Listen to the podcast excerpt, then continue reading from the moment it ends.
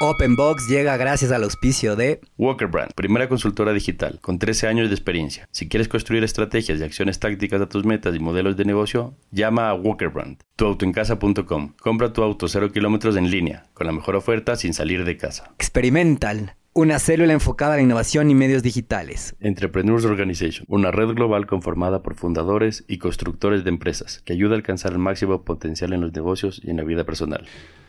O sea, todos venimos de acá a aprender algo, ¿no? Cada uno, cada uno tiene sus karmas y tiene sus cargas y tiene sus, sus temas que, que, superar. Para mí seguramente esta es una de esas, saber manejar primero la relación con las personas, segundo estas traiciones que pueden ser muy fuertes, tercero ser resiliente y salir, y salir adelante. Y no ha sido fácil, por eso que digo, para mí ha sido fantástico la gente con la que tú te has, te has armado, te has apoyado para poder renacer, porque yo sí creo que crear una compañía, cualquiera que ésta sea, grande, pequeña, mediana, es más fácil uh -huh. que tener que sacarlas de la ceniza. En este episodio, tenemos el placer de entrevistar a Juan Fernando Chediak, CEO y fundador de Panihu, una empresa dedicada a la comercialización y distribución de productos naturales, farmacéuticos y cosméticos enfocados en salud, belleza y bienestar. Juan Fernando estudió administración en la Universidad San Francisco de Quito, siendo parte de la primera promoción de alumnos graduados de esa escuela. Hoy en día, su empresa opera en cuatro países, Ecuador, Perú, Colombia y México. Es un empresario y emprendedor de gran calibre, poseedor de una disciplina excepcional y un talento innato para los negocios, lo que le ha permitido convertir sus predicciones en realidad ha logrado que todo el país se familiarice y consuma decenas de sus productos. Entre los más destacados se encuentra el colágeno con su propia marca, Biosil. Isoptilé, un producto natural para controlar el peso. A pesar de ser descrito por aquellos que no lo conocen como una persona de apariencia firme, Juan Fernando Chediak es en realidad alguien que nunca se cansa de respaldar a su equipo y sus ideas. Es auténtico, profundamente humano y siempre brinda apoyo en silencio a las personas que lo rodean. Esperamos que disfruten este episodio. Hola y bienvenidos a un nuevo episodio de Open Box. Cada semana invitamos a los empresarios y emprendedores más duros del ring, donde nos contarán sus experiencias, fracasos y combinación ganadora. Antes de empezar, no te olvides que puedes encontrarnos en nuestra página web, openboxpodcast.com y en Instagram como openbox.podcast. Con ustedes, Luis Miguel Díaz Granados y Diego Espín. Hola a todos, bienvenidos a otro episodio más de Open Box Podcast. Hoy nos acompaña Juan Fernando Chediak. Juan Fernando, ¿cómo está? Bueno, Juan Fernando es del duro, duro, duro de Panijugas. Así se presenta ahora. Ya ves si no me presento yo, por si acaso. Así te presento yo. ¿Cómo estás? ¿Cómo te va? Bienvenido. Bien, bien, gracias. Qué gusto estar aquí con ustedes. Gracias por la invitación. Felices de tenerte. Luismi, ¿cómo vas tú? Yo, bien, saliendo de semanas complicadas, pero cada vez mejor. Bien, Cier bien. Cierto nivel de reactivación. Bien. Ajá, ajá, se siente. ¿Se siente? ¿Qué Sí, dices tú, Sí, Fernando? para mí, o sea, para mí ha estado bastante estable, ¿no? Sobre todo desde que se fue la asamblea. La verdad ha estado bastante estable. Salvo temas de bienes raíces, pero más allá de eso, en términos generales de consumo, bien. Y con la gente con intención de hacer negocios al menos. Eh, sí, como digo, en ciertos sectores un poquito detenido hasta ver qué es lo que pasa ahora con las elecciones. Pero, pero justo ahora que te conté que estaba en el recreo, justamente estamos viendo un tema puntual comercial. O sea, tú ves mucha gente moviéndose y mucha gente comprando, ¿no? Qué importante eso. Bueno, felices de tenerte aquí. Chicle. felices de tenerte aquí, la verdad. El otro día conversábamos y, y- y solo conversando un rato dije, deleite tenemos que tener en el podcast. Y ya todo el mundo lo, lo va a conocer un poco a Juan Fernando. El... Siempre hacemos una pregunta de quién es Juan Fernando Cheriak, para que la gente empiece a ubicarte. ¿Para esto te dicen Juanfer o Juan Fernando? O Juanito. Depende del día, ¿no? Sí, depende del día. Depende del O. Juanito. No, fu- fuera de broma, en la oficina me dicen Juanfer. Juanfer, increíblemente. ajá, ajá. Algo que algo que mi papá le chocaba al principio. Ah. Porque ¿cómo es que no te dicen señor te, Chediak? te chameaban. No, claro, son, son, son etapas Claro, diferentes, son claro. épocas diferentes, ¿no? O sea, ¿por qué te dicen Juanfer o Juan Fernando? Entonces es como que, papá, son otras épocas, son otros momentos, la relación es diferente, entonces Juanfer normalmente. ¿Tu papá ecuatoriano? Ecuatoriano, papá ecuatoriano, mamá ecuatoriana, mi abuelo por parte de mi papá libanés, primer Mm. cónsul Mm. del Líbano acá, Mm. y mi abuelo por parte de mi mamá alemán, que vino con su papá a poner la primera cervecería. Y ¿Esa que era en San Francisco? no, sé, no sé exactamente dónde era, porque, porque solo, solo sé que vinieron a poner la primera cervecería. Ujú. Lo que sí sé es que mi bisabuelo decía que él no entendía a los ecuatorianos. Él no entendía. Él no entendía a los ecuatorianos porque dice, ¿cómo puede alguien vivir a las faldas de volcanes a punto de estallar comiendo ratas? Entonces a él, Cuyes. claro, obviamente, Correcto. eran ratas. Y, y eso le llamó mucho la atención, pero sorprendentemente le gustó y se quedaron. Se, no- que- enamoró, no comió rata, pero se quedó. no sé si comió o no comió. Estoy seguro que por algún De momento ley sí en un probó. punto ya, ya Sí, sí, se sí, vio. ya. Todo mundo se En, en esa época no había Noé. Entonces, fueron nomás a comer rata. Bueno, entonces, de, ¿qué número de hermano eres? Yo soy número dos. Mi hermana es número uno, pero pueden quitar eso porque estoy prohibido de decir que mi hermana es mayor a mí. Pero queremos decir que es número uno porque es O sea, la uno de la la- familia. Hermana, one. O sea, mi hermana, si tú le ves que le conoces, o sea, no parece, no aparente la edad que tiene. Mi hermana se le ve, se le ve súper niña, ¿no? Es increíble.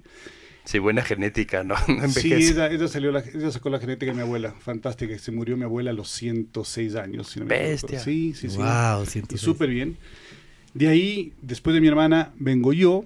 Y después de Juan Fernando viene mi hermano Santiago, a quien les debo un año o cuatro meses, y mi hermano Esteban, a quien les debo tres años y medio. Cua- cuatro en total. Somos cuatro. Ah. ¿Y qué papel jugabas en esa parte de la familia? O sea, A ver, yo, según mis hermanos, yo el mimado de mi mamá, lo cual seguramente me ayudó a mí. Y al ser, a ver, tienes la hija mujer, que es la mimada del papá, y el hijo hombre, cabeza de los demás, es como que el que tiene que hacer de hermano mayor en todos los sentidos. Y fue como, fui creciendo con ese sentido de responsabilidad frente a mis hermanos, ¿no? Hay que, hay que proteger, hay que cuidar.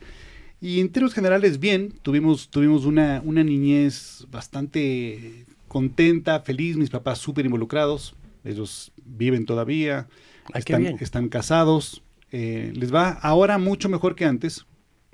¿por mucho Porque, porque ya se fueron todos ustedes de la casa. Porque seguramente en el momento que ya se empiezan a ir sus hijos, no les queda otra que o llevarse bien o matarse. Claro. Y seguramente O redescubrirse o separarse. Claro, y yo creo que se dieron cuenta en su momento que les iba mejor llevándose bien y ahora si tú les ves son fantásticos, ¿no?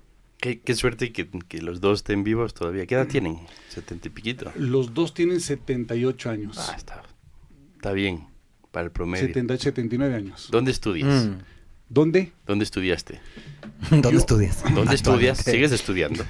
se me nota, se me nota. claro, por lo joven. Pero, pero peladito, co, puro colágeno. la- Yo la estudié- güey. Fíjate el tema del colágeno, la relación que tengo con el colágeno, que podemos hablar de eso después. Ajá, claro. Eh, yo estudié en el colegio americano toda mi vida. Luego me gradué. eh, fui aceptado en Texas A&M Estados Unidos, pero teniendo tres hijos hombres que veníamos juntos, la cosa iba a ser económicamente muy difícil. Así que hice mi primer año aquí en la Católica, que fue un desastre porque ese año se cerró la Politécnica. Ya. Y en esa época era o estudiabas en la Politécnica o estudiabas en la Católica. Y ese año específicamente se cerró la Politécnica porque tuvieron algún problema. Entonces las clases de la Católica estaban saturadas de estudiantes, absolutamente. Ellos sabían que Mm. No podían pasar todos estos alumnos. Entonces competías con gente que, por ejemplo, para matemáticas, para física, o sea, gente mucho más avanzada que uno, ¿sí? Entonces, y además, mientras estudiaba en la católica, uno vivía justamente la etapa de eh, las huelgas, los vidrios, las molotov, los, Sí. las- los gases lacrimógenos. Qué loco. Entonces, fue un... es- el espacio no ayudó, el momento no ayudó. Tuvimos una rotación de profesores que no fue buena tampoco. Yo me acuerdo en una materia, en tres meses tuve cuatro profesores. Entonces fue un desastre. ¿Qué estudiabas? Administración de empresas. Ya. Y ahí salió el, el Santiago Angotena con el Carlos Montúfar y mi tía Lili Brickman, los tres, a promover esta nueva idea que tenían de la Universidad de San Francisco. La universidad que no era certificada para la época. Ni para la época ni para cuando yo me gradué. cuando yo me gradué de la San Francisco, que soy de la primera promoción, nuestros títulos no estaban reconocidos todavía. Con razón no encontré tu título. Ya ves. Me sigues buscando todavía como, Claro. como las tesis de algunos políticos que tampoco No aparecen. aparece. Está cerca de la de la fiscal, dices tú. No, la fiscal sí vale, la fiscal sí vale. Entonces, nos lanzamos hablando de, hablando de, de guinea pigs. Pues nosotros fuimos, digo nosotros porque mi hermano Santiago, el que me sigue y yo, entramos al mismo tiempo en la primera promoción de la San Francisco. Que estaba ubicada donde. La que estaba en la 10 de agosto. En la fue 12 de octubre. Ah, ok. Sí. En la, en la casa de la 12 de octubre. Ah, ok. Eh, y fue fantástico. O sea, digo, fue fantástico porque como le estaban apostando a que esto Mm. sea una muy buena universidad, primero, el nivel de profesores que teníamos era increíble, el número de profesores por alumno era, era gigantesco. Entonces, ellos pusieron todo su ímpetu para que nosotros, como primera promoción, el momento de salir, íbamos a ser testeados. Y, y- y era la apuesta que ellos tenían. Y creo que para suerte de todos, tanto para ellos como para nosotros, el resultado fue bastante bueno. Qué bien. ¿Y, y tenías relación con Santiago cercana en esa época? Sí, claro, Santiago. Bueno, primero Santiago porque nos conocía a nosotros por mi tía Lili, Claro. le conocía a mis papás, pero además porque Santiago fue no solamente el, el fundador de la universidad, sino también fue profesor de nosotros. Claro. El Santiago, nos, el Santiago nos botaba al piso y decía, bueno, ahora vamos a meditar y con él leímos del eh, Barbaguita, sí. y, aprendimos muchas cosas con el loco de Santiago. ajá. Entonces, sí, yo creo que tuve la suerte de conocer a Santiago, que para mucha gente polémico, pero yo le conocí a Santiago en varias facetas. Y esa faceta de educador fue, fue muy interesante. Qué bien. Fue, llegó a ser tu profesor. o sea. Sí. Y la Martita era. ¿La esposa? Ajá. ¿La ex esposa? La No, no, porque ella estaba, si no me equivoco, en el área de artes. Ah, ok, ok. Mía sí, Sí. fue.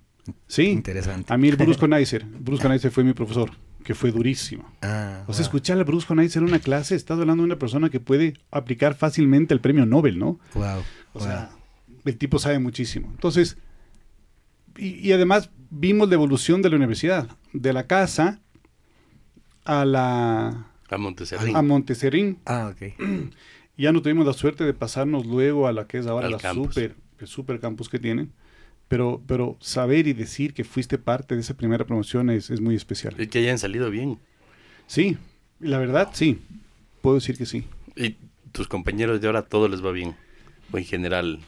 Eh, yo te diría que en términos generales, a la gran mayoría, si es que hablamos a nivel empresarial, les ha ido muy bien, muy bien, muchos encargos ejecutivos muy altos, otros con sus propias empresas. Entonces te puedo decir que el resultado en ese sentido es súper bueno. ¿Dónde empezaste a trabajar tú?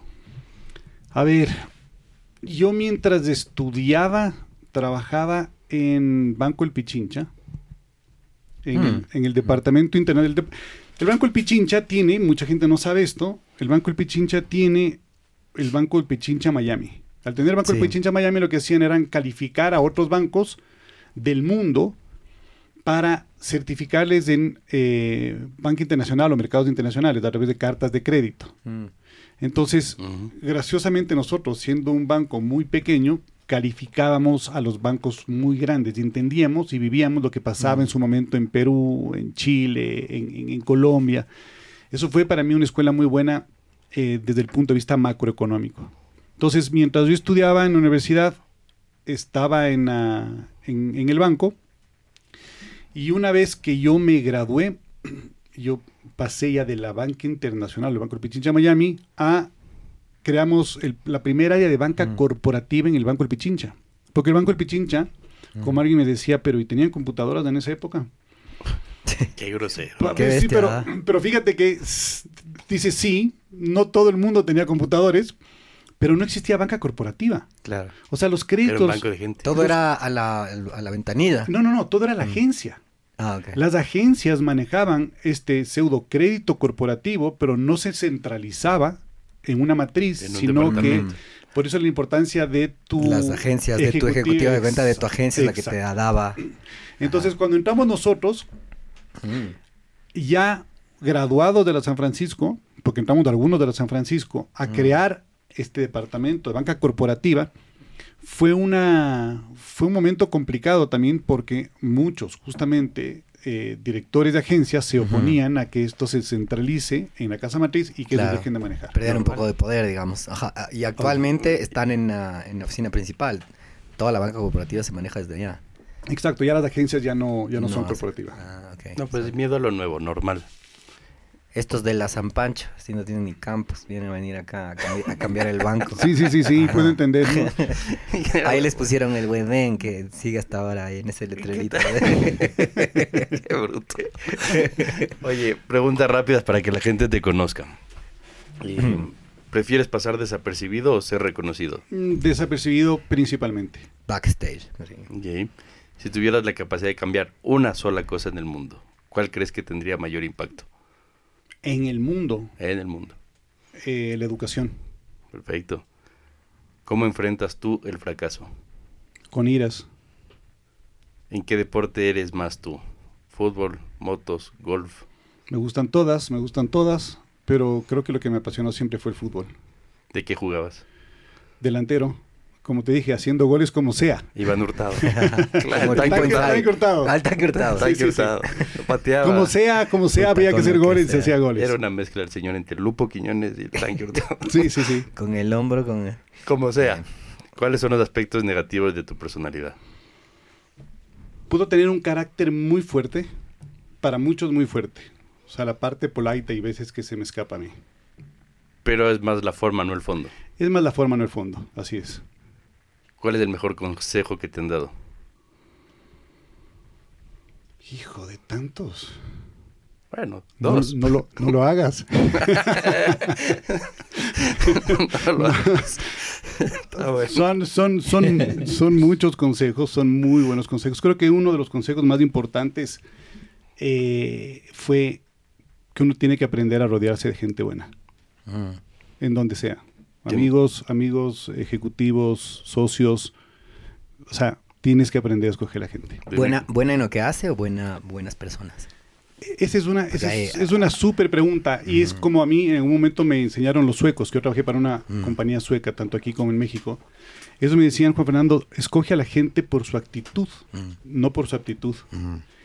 Y no entendí al principio y evidentemente va un poco relacionado a lo que tú estás diciendo. ¿no es cierto? Yo prefiero tener gente buena onda, sana, eh, moralmente intachable, que un genio.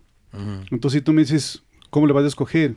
Buena onda. Primera, buena persona. Exactamente. Porque las aptitudes se aprenden finalmente. Sí, pero además, como te digo, tienes un mal día, el de la aptitud no va a estar ahí al lado tuyo. Chévere. ¿Qué imagen o sensación te evoca el silencio? Meditación. Ok. ¿Cómo definirías em- emprender en una sola frase? Arriesgar. El otro día escuché uno que decía comer vidrios. Comer vidrios. Yo, en dos palabras. Bravo, ¿no? Eh, ¿Cuál es el pensamiento más frecuente que te llega a la mente? Son unos mediocres. o sea, me estás diciendo más frecuente. O sea, me estás diciendo más frecuente. Es o sea, culpa mía por preguntar. Sí, sí, pero claro, o sea, Tú abres un- la lengua. Ah, claro, claro.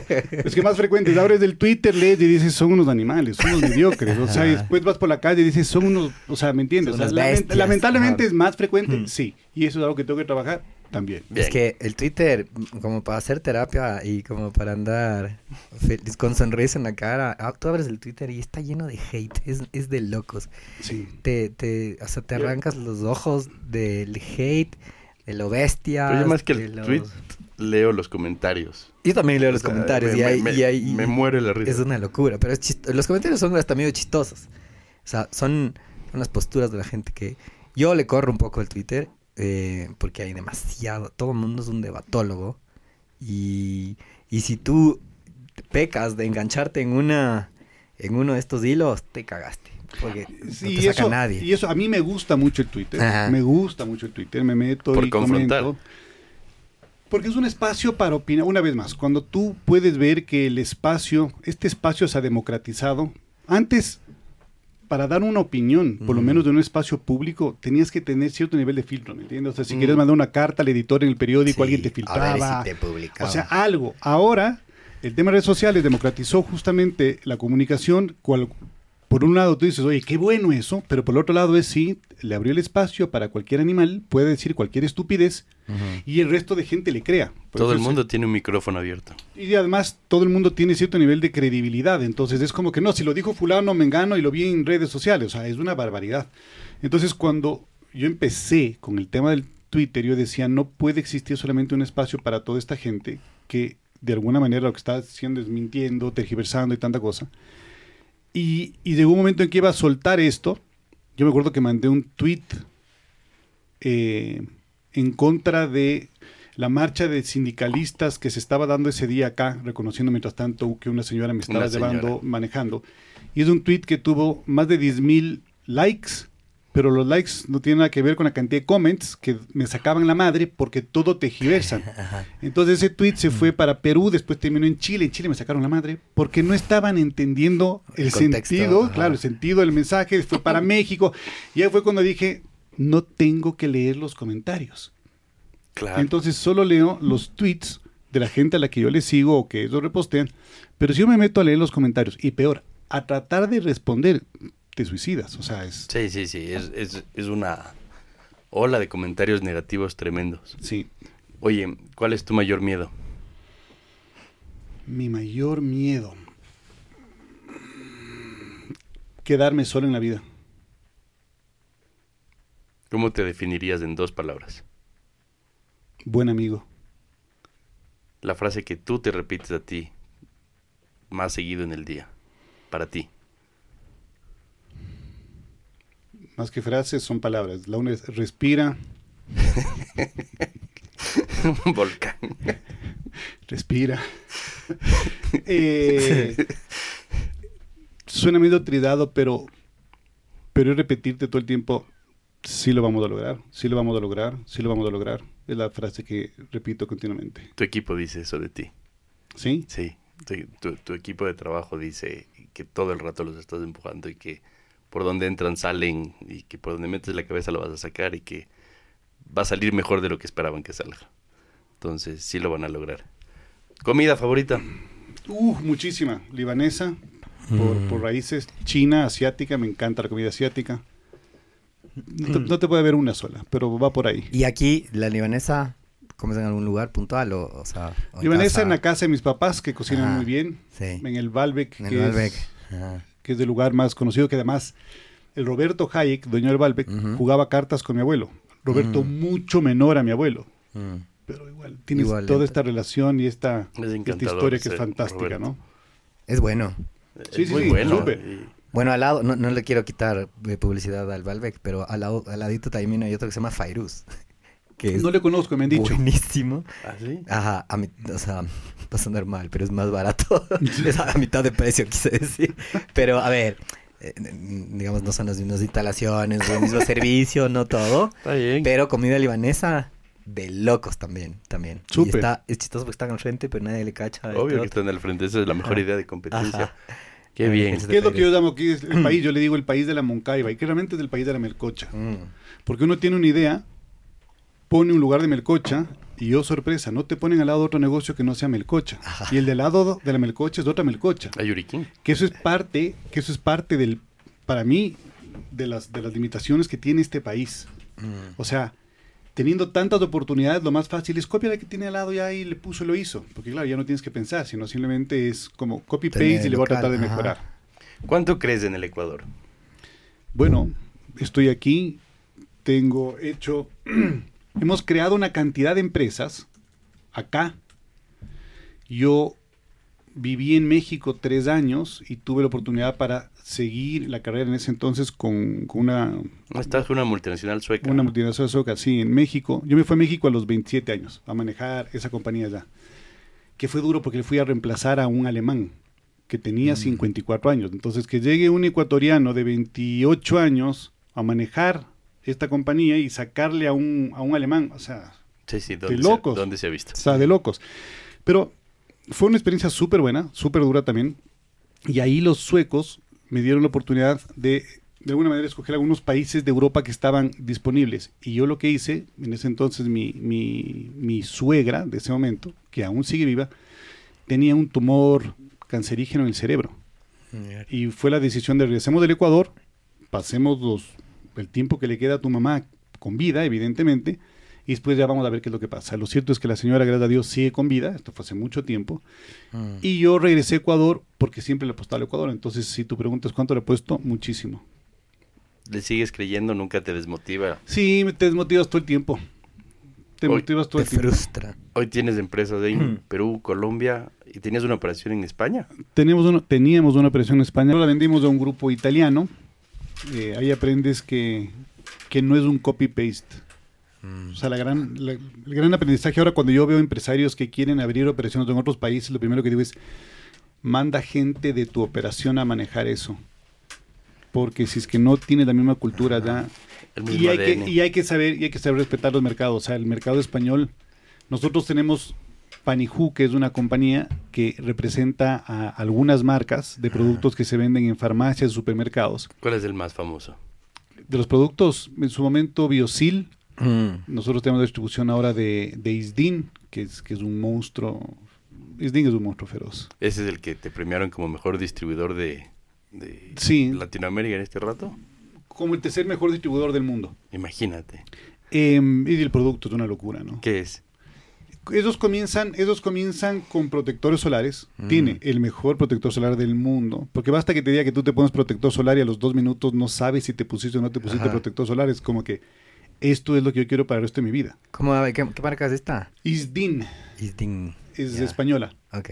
Y de ahí... de La Cris mueve la... Sí, sí. Es que es una locura. Consumidora. Y de ahí, y ahora para las mujeres acabamos de lanzar el, el- Ah. es Fusion Water, que se llama el producto Ah. protector solar. Y Fusion Water, ahora es Fusion Water con color, que tienes tres tonos de color. Entonces la mujer Ah. no solamente se está poniendo el protector solar, sino que también se pone casi una base. Ah, ok, ok. Entonces una maravilla. O sea, ¿qué te digo? Como no lo fabricamos nosotros, lo distribuimos, puedo decir con todo. Porque cuando, cuando hablas de tu hijo, estás obligado a hablar bien, ¿no? Es tu hijo. Claro. esos no son tus Ajá. hijos. Estos son productos que vamos y los, y los buscamos. Y lo que hacemos nosotros es, estamos continuamente en investigación para, vemos las noticias científicas en el mundo, vamos a ferias, vamos a expos, vamos a muchos Mm. lugares para descubrir cuáles son los grandes productos que nosotros podemos traer para América Latina Te toca estar en la punta de lanza a ti. todo el tiempo. Por eso es que cuando apareció aquí el tema del CBD, yo ya había visto el CBD hace ocho años en los Estados Unidos. Ujú. Aquí hay alguien que entiende algo de CBD. Creo que te visitaron, de hecho, con eh, los- todos estos productos de FI y Sí, tal. sí, claro, claro, Ajá, claro. Estuvimos ajá. a punto de distribuirles, pero ahí Ajá. se tramparon. Se durmieron ahí. de- Ajá. No, Sí, y ahora, nos- y ahora nosotros con Arcamia tenemos dos líneas de CBD. Ajá. No nuestras, no nuestras, estamos distribuyendo. Después tienes que contar lo que es Arcamia, pero te quería Súper. preguntar, ¿qué significa Paniju? Perdón. A ver, cuando yo trabajaba para esta multinacional sueca, que fue cuando yo dije, o sea, me molesta cómo nos ven El mundo entero los ecuatorianos y a los latinos. Como vagos, como dejados, como mediocres. Además, como sabes, también te digo otra, que sentido, que le- hablamos mucho, ah, ofrecemos un montón y después no cumplimos nada. Sí, Así como, le ven al argentino en España, que es como medio... Eh, Farfullas. Ajá, como que medio charlatanzón. Sí. Ajá. Entonces, claro, no genera ninguna credibilidad. Y me molestaba eso. Yo te decía, del lado, del lado de América Latina, Chile tenía una cantidad de gerentes chilenos y estaba el ecuatoriano. Era Mm. como que tenías que fajarte contra estos chilenos. Y después el mundo entero, fajándote también con América Latina y dentro de América Latina Ecuador. Y yo dije, ah, o sea, no me van a ver de a menos. Y lo cierto es que hicimos un muy buen trabajo con el equipo. Y en ese entonces, México, que yo manejaba México, terminó siendo el país de mayor producción, de productividad por distribuidor que nosotros tenemos de allá. Bien. Fue un trabajo de equipo fantástico. Pero lo tuyo en ese rato era comercial. Sí, sí, sí, totalmente comercial. Siempre. Sí. Tú siempre comercial. Bueno, Entonces ahí en- dije, En, su cara. Yo Bien. quiero hacer algo, yo quiero hacer algo ujú. diferente, pero a nivel de los europeos y gringos. Y ahí fue cuando dije, vamos a poner una compañía que haga las cosas diferentes, que haga las cosas súper bien y que te reconozcan como, wow, qué buena compañía, qué profesionales. Mm. La verdad no tenía idea qué iba a poner. Solo tenía idea de que quiere, vamos a poner una compañía que sea un ejemplo en, en- en- en grandes frentes. ¿Qué hacía la empresa sueca? La empresa sueca, eh, ellos son una empresa sueca de cosméticos. Ya. Eh, Están ahora metidos en cosméticos, en suplementos alimenticios, en mil cosas. Ahora. En mi entonces solo era, solo era cosméticos. Panijú tiene algo de cosméticos, ¿no? Finalmente. Ahora, Tiene una línea de belleza. Nosotros lo que Ah. pasa es que Panejú Hay que dividirles, Estoy, ¿no? estoy tratando de engancharme a las preguntas para no olvidarme la pregunta. Porque Yo te la tengo aquí anotada. así, porque tú me decías de dónde sale Panijú. Ajá, entonces, el nombre, ajá. Entonces, cuando yo decido salir de, de la multinacional sueca, Mm. yo dije, voy a, voy a poner esta compañía y voy a utilizar un primer producto que lo descubrí ahí, que no le estaban haciendo absolutamente nada, que es el BIRM. Ah, wow. Yo ya había hablado con el doctor y la verdad le tenían, le tenían ahí. Un producto supuestamente que tenía todas las maravillas del mundo, estaba botado, no, no- pasaba hacia nada, exactamente. Y yo le dije, Pero espérate, esto ya estabas aquí. yo ya estaba acá. Ya estabas acá de porque. Ajá. porque de México vine acá por mi ex suegra, entonces yo estaba manejando Ecuador y Ah, Colombia desde aquí. Ajá. Y ahí fue cuando dije, no, yo voy a poner una compañía, ¿de qué era? Después dije, listo, voy a distribuir este producto porque me parece que es un buen producto. Mm. Y conversando con mis hijos en el auto, les digo, oigan, voy a vender este producto, es muy chiquitos, voy a vender este producto, voy a crear una compañía para vender este producto y necesito que me ayuden a buscar un nombre. Wow. Y mi hijo Nicolás dijo, papá, eso es súper fácil, llámale papá Nicolás y Julia. Entonces Panijú Ah. termina siendo papá Nicolás y Julia. Y por eso Qué es que el logo, y por eso es que el logo Una de Panijú son somos los tres. So- es una familia, ajá, eso te iba a decir. Ah, wow, wow. Wow. Entonces, Chévere. Qué de ahí sale, Buena historia. Ajá. de ahí sale, de ahí sale el nombre. Y tú me contabas a mí, me decías, bueno, ¿cuál fue la frase o la idea que les dijiste a tus otros socios, hagamos Panijú? Yo dije, yo creé Panijú solo, me lancé a hacer esto solo y lancé el BIRM solo.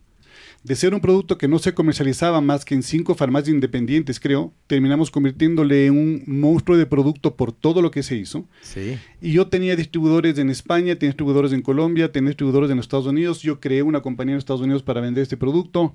En fin, empezamos a hacer una cantidad de maravillas. ¿Tú, tú estuviste involucrado en, eh, en la idea esta de que eh, el BIRN tenga este FDA approved y de pronto llegue a todo Estados Unidos o ya justo estaban en ese procesito? Verás, yo, yo ya metí, yo ya metí el BIRM a los Estados Unidos porque yo negocié ante la FDA Mm. la autorización. Ah, Ahora, Ok, o sea, sí estabas involucrado. por eso te digo, o sea, no tenían, honestamente... Eran cinco locales aquí, tú no- le, le llevaste escala Correcto. mundial. ¿Y qué fue lo que pasó? Al ver este crecimiento, yo inclusive ya hablé con el grupo de Oprah, Oprah Winfield en Estados Unidos, y le dije, a- y le dije a este grupo, quiero yo que se haga un especial del producto. Ellos me dijeron, listo, pero tienes que tener tantas unidades de soporte atrás tuyo, porque seguramente te van a pedir, a pedir- Mm. te van a empezar a pedir como loco. Dije, perfecto. Cuando yo hablo con el famoso doctor, abre los ojos y dice, sí, sí, no se preocupe, yo le puedo conseguir toda esa producción. Me llamó la atención porque yo sabía cuál era la producción de ellos. Dije, Claro. qué raro. Como, como de, de tener tanto capacidad. Dije, qué raro, pero ok, bueno, sabrá cómo lo hace. Y acto seguido, deciden violar el contrato. Porque el abogado, recomendado por mí, les dice, Juan Fernando ya hizo todo esto, Ya está. sáltela Juan Fernando y meta usted directamente. Está abierto el canal, digamos. Regresando al tema de que tú tienes que tener buena gente, ¿me entiendes? No solo tienes que tener el que sabe, sino el buena gente. Que Entonces, ¿Cuántas, ¿Cuántas veces te han traicionado en trabajo así de estas? las suficientes como para haber aprendido. Yo te puedo decir que eso aprendí con sangre, que aprendí con sangre porque fue tan grave el tema, que claro, yo le había apostado con todo a esto y literalmente me quebraron. O sea, técnicamente la compañía estaba quebrada porque distribuyes este producto, le metiste con todo, después te vieron el contrato y tienes que desarmar todo. Claro. Entonces mi speech ya no era vamos a crear una compañía, es, oigan, les invito a ser parte de esta compañía para resurgirla como ave fénix. ¿Qué tenemos, Juan Fernando? En carpeta esto y esto y esto. y en la práctica, Sí. hijo, Ya no hay beer. A ver, el último frasquito, tómate a ver si no. Claro. Y en cuentas por pagar. Un montón. Claro. Entonces, este grupo, este grupo de nuevos accionistas, que me- ahí fue cuando me tocó vender a mí parte de la compañía, creyeron en la, en la, en la propuesta, Mm. vieron que teníamos una, una idea súper clara de lo que queríamos lograr. Ellos, gracias a Dios, creyeron en, en- en lo que yo le estaba comentando, invitando. Se convirtieron en socios y desde ahí, te digo, la sociedad con ellos ha sido fantástica. ¿Y ellos eran amigos o.? La una, es mi, la una es mi hermana, Menor. Menor, por supuesto. Correcto. Acuérdense, que, Menor. acuérdense que mi hermana es menor. La menorcita. Repetimos, mi hermana es menor. Entonces, Ajá. eh, la una mi hermana, con quien tenemos una confianza fantástica, toda la vida lo hemos hecho, y el otro es un socio chileno que se llama Oscar Bram, que vino acá al Ecuador, a- él fue el que creó Salud S.A. Ah. Oscar. Ah, el chileno. El chileno. Que hablamos Con Juan. pasada. Claro. Sí, sí, sí. Entonces, fue como que casi una compañía de familia, porque estaba mi hermana, estaba el chileno Oscar Bram, Este Oscar Bram creo que era un crackcito, ¿no? Una vez más, más que crack, es un tipo extraordinario. Ok. Es un tipo extraordinario, un tipo que cree en ti, que es buena onda, que, que te va a dar todo el apoyo y el soporte. Qué mejor que tener un socio así. Sí, sí. Más mi hermana, y estaba mi cuñado Juan como miembro del directorio. Entonces hicimos un súper buen equipo. Y, y desde ahí, bueno, han habido otras cantidad de, de- de historias positivas y negativas dentro del negocio, pero que las hemos, las hemos salvado. Una, Wow. de, una de tus socias te describe como el verídico ave fénix. O sea, que cada vez, que cada vez que por alguna razón pierdes, caes, y hablaron mucho de, de que sí te han traicionado un- varias veces, sales más fuerte. O sea, es como que caes y te vuelves a reconstruir, te vuelves a rehacer, entiendes por dónde vas y te vuelves más fuerte. O sea, es una enorme cualidad, ¿no?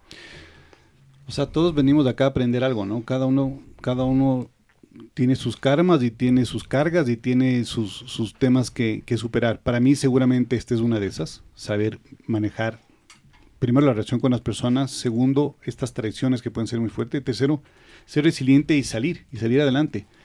Y no ha sido fácil, por eso que digo, para mí ha sido fantástico la gente con la que tú te has, te has armado, te has apoyado para poder renacer, porque yo sí creo que crear una compañía, cualquiera que ésta sea, grande, pequeña, mediana, es más fácil que tener que sacarlas de la ceniza. O sea, indudable. O sea, es indudable. O sea, no hay nada que hacer. Y si es que no contarías con la gente buena, o sea, te, te hundes. Para mí fueron los socios, y de la socia que tú hablas, que es la Rena, la Rena vino a ser socia luego, pero antes de ser socia, la Rena ha sido brazo derecho mío toda la vida. O sea, 19 años. toda la vida en la que tú puedes contar con alguien en varios frentes que tú sabes que van a poner las manos de fuego por ti y viceversa Y que te están cuidando. y que te están cuidando. Entonces yo he tenido la suerte de contar con algunas personas, Katy Vélez al principio cuando creé la compañía, que la Katy trabajaba conmigo en, en la compañía en sueca, la Rena que como digo, si es que, o sea, si es que Batman y Robin, o sea, es, es- no hay nada que hacer. Es así, pero por su- sí, por supuesto. Qué bestia. Sí. Pero se leen. Sí, sí, 19 años trabajando juntos. Ya, pues. Wow. Entonces, cuando tú tienes de esta gente al lado tuyo, todo se puede. Tienes confianza, lealtad. eh, Ya estás sincronizado. ya sabes cómo, cómo, cómo le gusta a cada una las cosas, ¿me entiendes? Ajá. Entonces, avanzas mucho más rápido. Sí. Y esto, y ojo, que en, en el negocio de nosotros es cada distribución nueva es un contrato. Revísate la parte técnica, revísate la parte legal, o sea, son muchas cosas de por medio. Y canales. Y, y una competencia en, en industria en donde están ustedes. Es que estás en varias industrias al mismo tiempo. Sí, ¿no? O sea, son, son bien carnívoros. O sea, tú compites contra multinacionales, contra mexicanos ahora que están acá. sí, competimos contra grandes. eh, compites contra laboratorios médicos que tienen mucho más músculo que tú. Y te lo dicen, ellos mismos te dicen, en, un- en una categoría, en la categoría del biocin, nos decían a nosotros, ustedes no van a tener músculo para competir contra nosotros, porque nosotros vamos a hacer esto y esto y esto y esto y esto, y ustedes o sea, no, no, no tienen todo eso. No- Bueno, a la final nosotros seguimos caminando y seguimos creciendo en esa misma categoría, porque no es únicamente el músculo que tienes, pero sí necesitas evidentemente hacer las cosas bien, porque si no te desbaratan. Pero es un tema también de buenas relaciones, ¿no? Ir abriendo canales, mantener a la gente. Sí, pero fíjate que en el tema de las buenas relaciones de nos- en, los, en los ámbitos donde nosotros estamos, la gente a la que tú conoces y que crees que te van a apoyar muchas veces te dan la vuelta. O, o. Yo fui donde un gran amigo, yo fui donde un gran amigo a ofrecerle uno de los productos que nosotros teníamos y lo que hizo fue llamarle directamente al proveedor para decirle, véndeme a mí. No.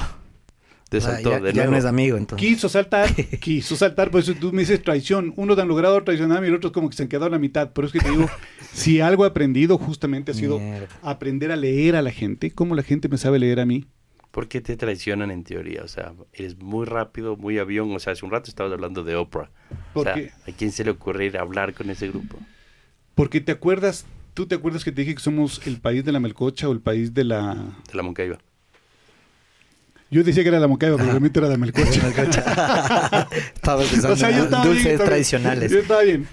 ¿Te acuerdas que te dije que no hay mejor cosa o cosa más rápida que simplemente ya no tienes que pensar, sino que ya el otro, el vecino te lo dijo, qué es lo que tienes que hacer? Por eso. Porque le haces y le abres el camino a la gente. Y dices, oye, ¿para qué? Si este tipo ya me abrió el camino, entonces vamos por ahí. Entonces ahí hablamos luego de justamente ética, moral y tanta otra cosa más Ajá. Que puede pasar de elementos súper románticos, pero para mí son base fundamental de cualquier relación. Pero, pero aparte tienes un tienes un tema de perfeccionismo, ¿no? o sea, tienes dos, dos temas que yo cuando te conocí me acuerdo que eso fue puchicas, cuando eras chiquitita. ¿no? El que habrá sido 2019, do- no, 2017, antes sí. 2017, 2016. Hablabas de cosas que nadie hablaba, o sea, tienes buena visión, o sea, eh, estás adelante, siempre estás viendo cosas más adelante que el resto. Y, y tú- que no siempre te paga, ¿no? Nosotros, por ejemplo, No, pues. hablando puntualmente, trajimos la primera línea de cosmético orgánico del país, Mm. de cuidado de piel, y la primera línea de cosmético de color orgánico. Tuvimos que votarla porque la gente acá no estaba No preparada. valoraban. Estabas muy adelantado. Nosotros abrimos, creo que el primer lugar, llámense discoteca, bar en Cumbayá. Ujú. Adelantados en el tiempo porque evidentemente la gente en ese entonces vivía muchos en Quito. Sí. o- em, no bajaban a farrear, digamos. Ay, un nombre español, ya no me acuerdo. Que ahora venden empanadas uruguayas, si no me equivoco. Ah, no me acuerdo cómo se llamaba. Eh, Que era como bar. era como bar y poníamos música en vivo y Por los... las rieles del tren. No, casi al frente de la policía. Ah, ok. Ah, se llamaba los... eh, de, los No. Ros- No. los Rome- no. No, no, los- no. Eh, No, no. No, era un lugar de comida española. no, tú Ah. estás pensando en los rosales. Ajá. No, Ok, antes de ellos. creo que estaban más a la izquierda. Pero, por ahí. Pero bueno, no, pero, Pero bueno, adelantados en el tiempo. Después decidimos hacer un proyecto porque teníamos un teníamos proyectos inmobiliarios nosotros también. Ajá. Y decidimos hacer departamentos en Cumbayá.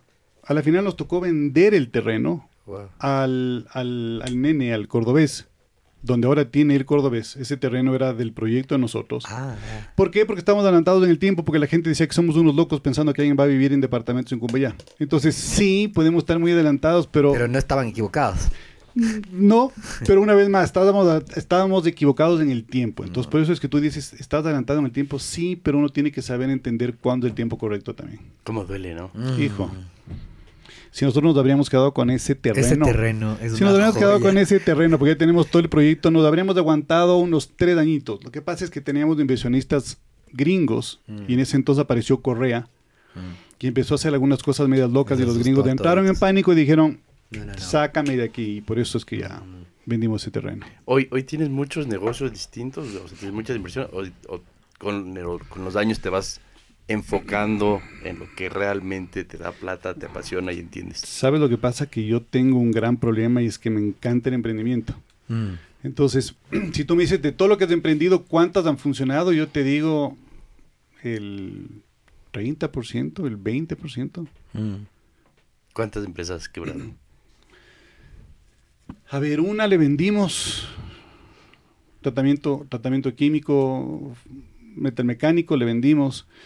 Hicimos nosotros la primera revista inmobiliaria del país, que es el portal inmobiliario. ¿Sí? Sí. Mm. La, eso, eso creo que desapareció. Apareció el, el internet y cuando yo ya me quise meter en el internet, Ajá. vuelves a lo mismo. Estás metido en tantas cosas que si no tienes gente que te acompañe, no lo puedes hacer. No lo puedes Y yo tenía la idea de hacer la parte, la parte digital, no tenemos con quién.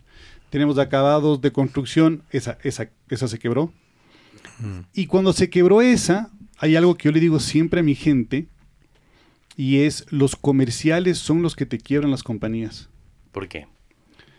Porque por vender hacen una cantidad de estupideces. O aceptan, Mm. o aceptan cosas. Wow. Es hacer una... ¿Me entiendes? O sea, hay que tener mucho cuidado con las ideas locas de los comerciales. O sea, los comerciales son básicos. Yo soy comercial. O sea, somos los motores de la Ujú, venta. Pero ujú. si, es que, si es que el comercial no está alineado o no tiene claro el panorama financiero, te quiebra. Y a nosotros lo que nos pasó en esa compañía fue justamente que el comercial se emocionó y empezó a hacer una cantidad de locuras. Y volvemos a lo mismo. El problema, teníamos varios emprendimientos, todos metidos en diferentes emprendimientos y esa compañía estaba relativamente suelta, guiada por el gerente comercial. Y con distintos socios todos. Con los mismos No, socios. con los mismos. Éramos con los mismos socios. Que- con otros socios de los que tengo ahora, ¿no?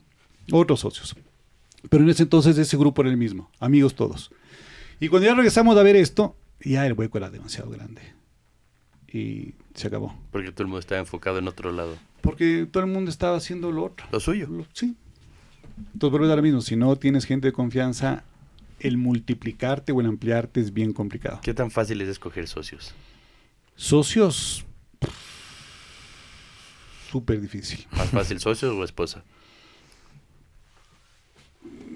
Creo que socios, porque al final de cuentas les dices chao y te vas a tu casa, pero lo otro es más complicado, más Correcto. complejo. Sí, sí, sí. Oye, Juanfer, ¿en qué punto con Panihu comenzaste, digamos que te inspiraste en el nombre de tus, de tus hijos en, un- en una conversación eh, de Nicolás y Julia, ¿no es cierto? Y deciden lanzarlo. em, la empresa pasa esta historia de Byrne.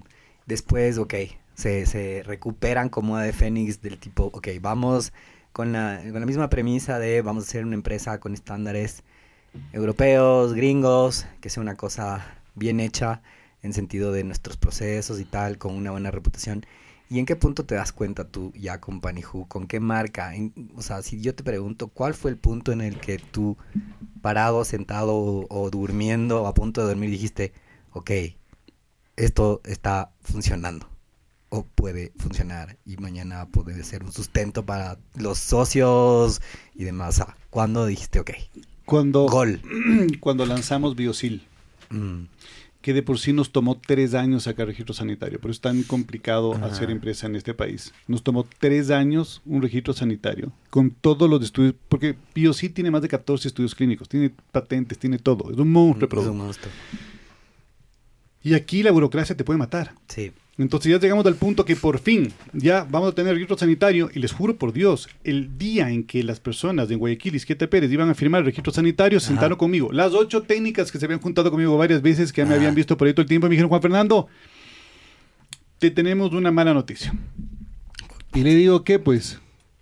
Me dijo, es que acaban de aprobarnos la categoría X, no me acuerdo cuál era la categoría en ese momento, y su producto aplican tiene en que pasar a esta categoría. Bueno, páseme la categoría. No, es que tenemos que comenzar otra vez el proceso. No. O sea, Son unos izquietas. de eso es, eso es todo, tiro. eso es todo, Todo el el tiempo, pero eso es todo el tiempo. A nosotros casi nos quiebra la compañía. Por eso es que hacer empresa en este país es tan difícil. Vamos con Biosil, estamos caminando muy bien, un monstruo de productos, es una Sí. maravilla. Tu cuerpo genera colágeno diferente a consumirte, como digo, hueso de pollo triturado. Sí. Y va bien y deciden un gobierno X que necesitan dinero y para, para conseguir dinero tienen que cambiar las partidas arancelarias. Le ordenan a la SENAE cambiar las partidas arancelarias de forma unilateral. Nos cambian la partida de uno de los productos Qué- de forma ilegal y te dicen, bueno, le cambio la partida, pero además, como, La como, tabla. ahora ya, como ahora ya pertenece a esta partida, Te cambió el arancel. Sí, para una partida que no existe. Pero yo voy a explicar esto. Te dicen, como ya cambió la partida, entonces usted me tiene que pagar retroactivamente los últimos cinco años. Y Ya, listo. La misma cara puse yo, la misma cara. Le digo, aguanta un ratito. Usted me está diciendo que yo cumplo la ley. Por cumplir la ley, yo tengo que pagar los últimos cinco años de impuestos sobre esa categoría. Sí. Retroactivamente. Y, esta categoría era, era, era peor, digamos que te... te. Cuando tú importas un producto de consumo como son los nuestros, tú Ajá. necesitas un registro sanitario. El registro sanitario lo emite el Ministerio de Salud Pública. sí, sí. Y el Ministerio de Salud Pública es como la FDA que te dice, este producto entra bajo esta categoría. Sí. Listo. Es el Arxa o el Izquieta Pérez de esa época. Muy bien. Estos señores decidieron que no, usted tiene que importar el producto con esta categoría. Espera un ratito, si yo no importo con esta categoría, estoy violando la ley del Ministerio de Salud Pública. Mm, ¿a, quién, ¿A quién le doy prioridad? Si yo le traigo al producto bajo la ley del Ministerio de Salud Pública, usted me está diciendo que estoy violando la ley de la SENAE. Por ende, me dejan en indefensión. ¿Qué hago? Ah, Ocho juicios de la SENAE. Pero ellos no tienen la respuesta tampoco. No, no, no, porque eso es lo único que les interesa cobrar. Ocho juicios, ocho juicios a la SENAE, nos cobraron una cantidad de plata, nos pudimos defender y al final logramos ganar las demandas, Porque estaban violando los derechos, porque estaban dejándonos nosotros en, En un defensión. limbo, digamos. Eso entre algunas barbaridades que te puedo ¿Y, contar. y eso cuánto tiempo tomó? Cinco años. Pero cinco años todos los días pensando te van a quebrar. Porque si te cobran retroactivamente, ilegalmente Sí. te van a quebrar. Y les quiero matar. Entonces, O sea, todos los días- dos pensamientos Mi papá, mi papá me preguntaba todos los días, ¿y cómo te va hoy día? Sobrevivimos. Hoy sobrevivimos, porque claro, es que ¿cómo haces, cómo haces empresa en este país? Sí, Después deciden a la loca que la publicidad es un gasto no deducible. ¿Cuándo Correcto. se ha visto eso en la vida? Había un límite. La, pana, póngale el límite, pero el límite era 4% sobre la venta. Si tú le pones el 4% sobre la venta a la Coca-Cola, oye, no hay ningún problema. Aguanta. Perfecto, pero si hay compañías como nosotros que vivimos de la publicidad, o sea, Y, que estás en fase de introducción. hablar con hablar con ministros, hablar con asambleístas, hablar con ni sé qué durante tres años hasta que por fin entraron entraron en razón, dijeron sí, hay un límite y sobre ese límite ya no es considerado gasto deducible, Mm. pero tienes un límite que te permite mover Eres, eres bien honesto y Mierda. súper ético. todos o muy bruto, ¿no? Ajá. Sí, sí, sí, sí, porque Exacto. sí, sí, sí, Hay una sí, delgada línea. Sí, sí. O sea, aquí O sea, porque lo solucionaban rápido caminando por el lado que ellos querían. Pero por supuesto, lo mismo nos pasó con el tema de la SENAE en ese entonces, que vino el famoso vistaforador que dijo, vea, Ah. sálvese de esto, páguenos de esto en esta cuenta y ya está. No, no voy a hacer eso, porque lo que están haciendo es ilegal. Como policía de tránsito. Porque te, además te hacen una vez y, y, Claro. Y te abrochan y siempre. te abrochan para siempre. Pero es que además, No todo, el mundo, ahí. todo el mundo se queja, todo el mundo se queja del país, ¿no? No Somos una porquería, que le... pero el rato que te meten el pie, vas a ver cuántos dicen, Mm. bueno, bueno, ya, tenga, ahí le pago. No, Tú, te vuelvo a la respuesta en la que estabas sobre eh, en el momento en que dijiste, ok, gol, Company Who, y estabas en que te diste cuenta que con BioSilk, con este producto, dijiste, ok, después de todo esto que contaste de los problemas de- del, ARSA y los registros sanitarios que se tomaron como tres años, eh, todas estas anécdotas de la aduana y demás, eh, digamos que superando estos estos, de- estos desafíos en un punto lograron introducirle al mercado ahí y ahí digamos que sentiste que dieron un pepazo. ¿Cómo fue? ¿Qué, qué, qué sensación te dio? De ahí yo, a ver, y, y- y que esto se entienda, que esto se entienda bien. Ecuador es un país muy pequeño para un empresario. Mm, Si tú haces la misma empresa en México, Se entiende clarísimo. si tú trabajas en México, son Ajá. las mismas horas de trabajo, Ajá. el mismo producto, el mismo proceso, con la diferencia que tienes un mercado de 120 millones de personas que te pueden comprar. ¿Dónde vas a vender más? Seguramente en México. Entonces es como, ¿por qué te estás sacando la madre tanto en un país que te produce Limita. tan poco versus otros países? Entonces lo que nosotros dijimos fue, vámonos a abrir mercados. mm. Y ahí fue cuando decidimos lanzar con Colombia. Y abrimos Panijú Colombia. Más fácil. en América. Yo no conozco, yo no conozco en América Latina algo que sea fácil. La verdad, no conozco. Porque hasta la Cámara de Comercio de allá te pone trabas. No, no conozco, no conozco un país en América Latina que sea fácil. No conozco. Un dolor. o sea, es- cada país es tan complejo. Colombia es súper complejo porque tiene otra regulación, otras normas, eh, otras leyes laborales, otro horario. Allá trabajas 48 horas. Se cuidan de otras cosas. Se cuidan muchísimo, son muy proteccionistas, Ujú. muy proteccionistas. Son más agresivos las cadenas, o eran más agresivas las cadenas de farmacia que acá. Ahora, las de acá, sobre todo una acá, es demasiado Mm, leonina, si se puede llamar así. mm. Hay otras que son extraordinarias y se respeta y están haciendo muy bien las cosas. Pero no fue fácil, fue un dolor de cabeza. Con decirte que nosotros, estos lentes de aquí pertenecen a la, a la compañía más grande del mundo de lentes de lectura Mm. y gafas. Sí, se ven O sea, en gafas, en gafas son Reebok, Dockers, LA, Revlon, las que tú quieras. Tú tenías gafas, ¿cierto? Sí, sí, sí, claro. Y estamos en eso otra vez. Pero, pero es un dolor de cabeza porque estas de aquí son de presbicia, son de libre venta. Ajá. Y bueno, no le daré el cuento. 800 mil años para que nos den los registros, pero además este tipo de productos se roban muy fácil. Mm, Entonces nos dicen, usted ponga esto en los muebles, pero necesito un pin de seguridad. mm. Muy bien. El que suena este. Para traer un pin de seguridad, para importar un pin de seguridad en, en Colombia, necesitas el permiso del Ministerio de el Ministerio de De gobierno, por no, no, no, es casi de gobierno, Ja, es, ja, es del Ministerio de Gobierno porque es Seguridad, son es, es la fuerza militar Mm. la que te autoriza. La fuerza militar, pana. Estoy importando un pin, es un pin de seguridad. Y dice el ministerio, ah, por Dios, ¿qué pasó? El Ministerio de... Qué bestia. bueno, Seguridad y... Ajá, Ya. Ministerio de Defensa, Ministerio de Defensa, ya. Así Entonces, estaba bien difícil. el Ministerio de Defensa es el que te autoriza eso por un pin de seguridad. Lo cierto es que al final ya desistimos de todo esto, ya desistimos, dijimos, no, ¿sabes qué? Ya no, no va a traer los pines de seguridad, se acabó. Durante tres años consecutivos nos ponían multa por no haber registrado la importación de los pines de seguridad. Pana, no importé nunca el registro. Bueno, es- y te digo, es el problema menor. Después decidimos irnos de España, que fue otro dolor de cabeza, porque aquí por lo menos de vendes a farmacias, allá, allá no hay cadenas. En Cada España no hay hay cadena. En. España hay 25 mil farmacias independientes que tienen una por una. No me largo el cuento, otro dolor de cabeza. Uy. Fueron como tres años. Hermoso, ibas allá, comías delicioso, bla, bla, bla, pero no funcionaba. Después nos fuimos a Perú. En Mm. Perú tienes un problema enorme, que tienes un monopolio. Tienes una cadena Mm. que maneje el 85% de la venta. Entonces te dicen así de frente, si usted no me vende a mí, ¿a quién le va a vender? Ah, Por eso es que te digo, cada país, cada país es... ajá. ¿Y qué te motiva? Hijo, O sea, Si vas tú- todos los días a la oficina, te sientas en el escritorio y tú mismo dices, ¿dónde me busco un nuevo problema? yo le veo como reto, ¿no? ¿Dónde, ¿Dónde hay otro reto? ¿Qué le vamos a hacer? ¿Qué vamos a construir? Por eso es que México, México nos tomó, nos acaba de tomar ahorita tres años y medio conseguir el permiso. Tres años y medio. ¿Permiso qué? ¿Sanitario o de El permiso, sanit- el permiso sanitario para Biosil. Tres años y medio. Con tres grupos diferentes. Tres años y medio. Bueno, por fin lo logramos. Entonces la gente me dice, oye, Juan Manuel, en serio, otro problema más.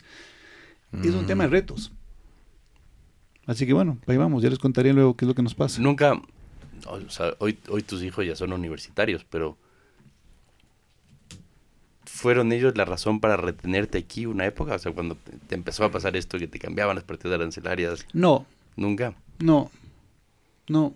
Siempre me, siempre, siempre me atrae el Ecuador porque es tu país. Sí, siempre me atrae. Yo creo que ahora me atrae menos. La verdad, hoy me atrae menos que antes.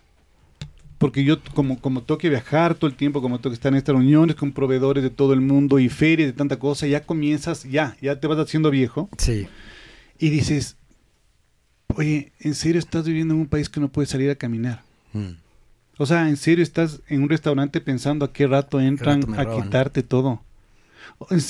Y no hablo de la parte empresarial, porque todos los países tienen su rollo, Sí, ¿no es cierto? sí, sí, pero, es complicado. pero es como que, si tú me das ahora qué es lo que estás buscando más allá de los retos empresarialmente, es paz. O sea, quiero tener paz con mis socios, por eso es tan importante los socios. Quiero tener paz con proveedores. Hemos tenido unos proveedores que te ofrecen productos fantásticos, pero basta de juntarte con ellos, tú dices, Uy. aquí va a haber pelea. No, no los queremos.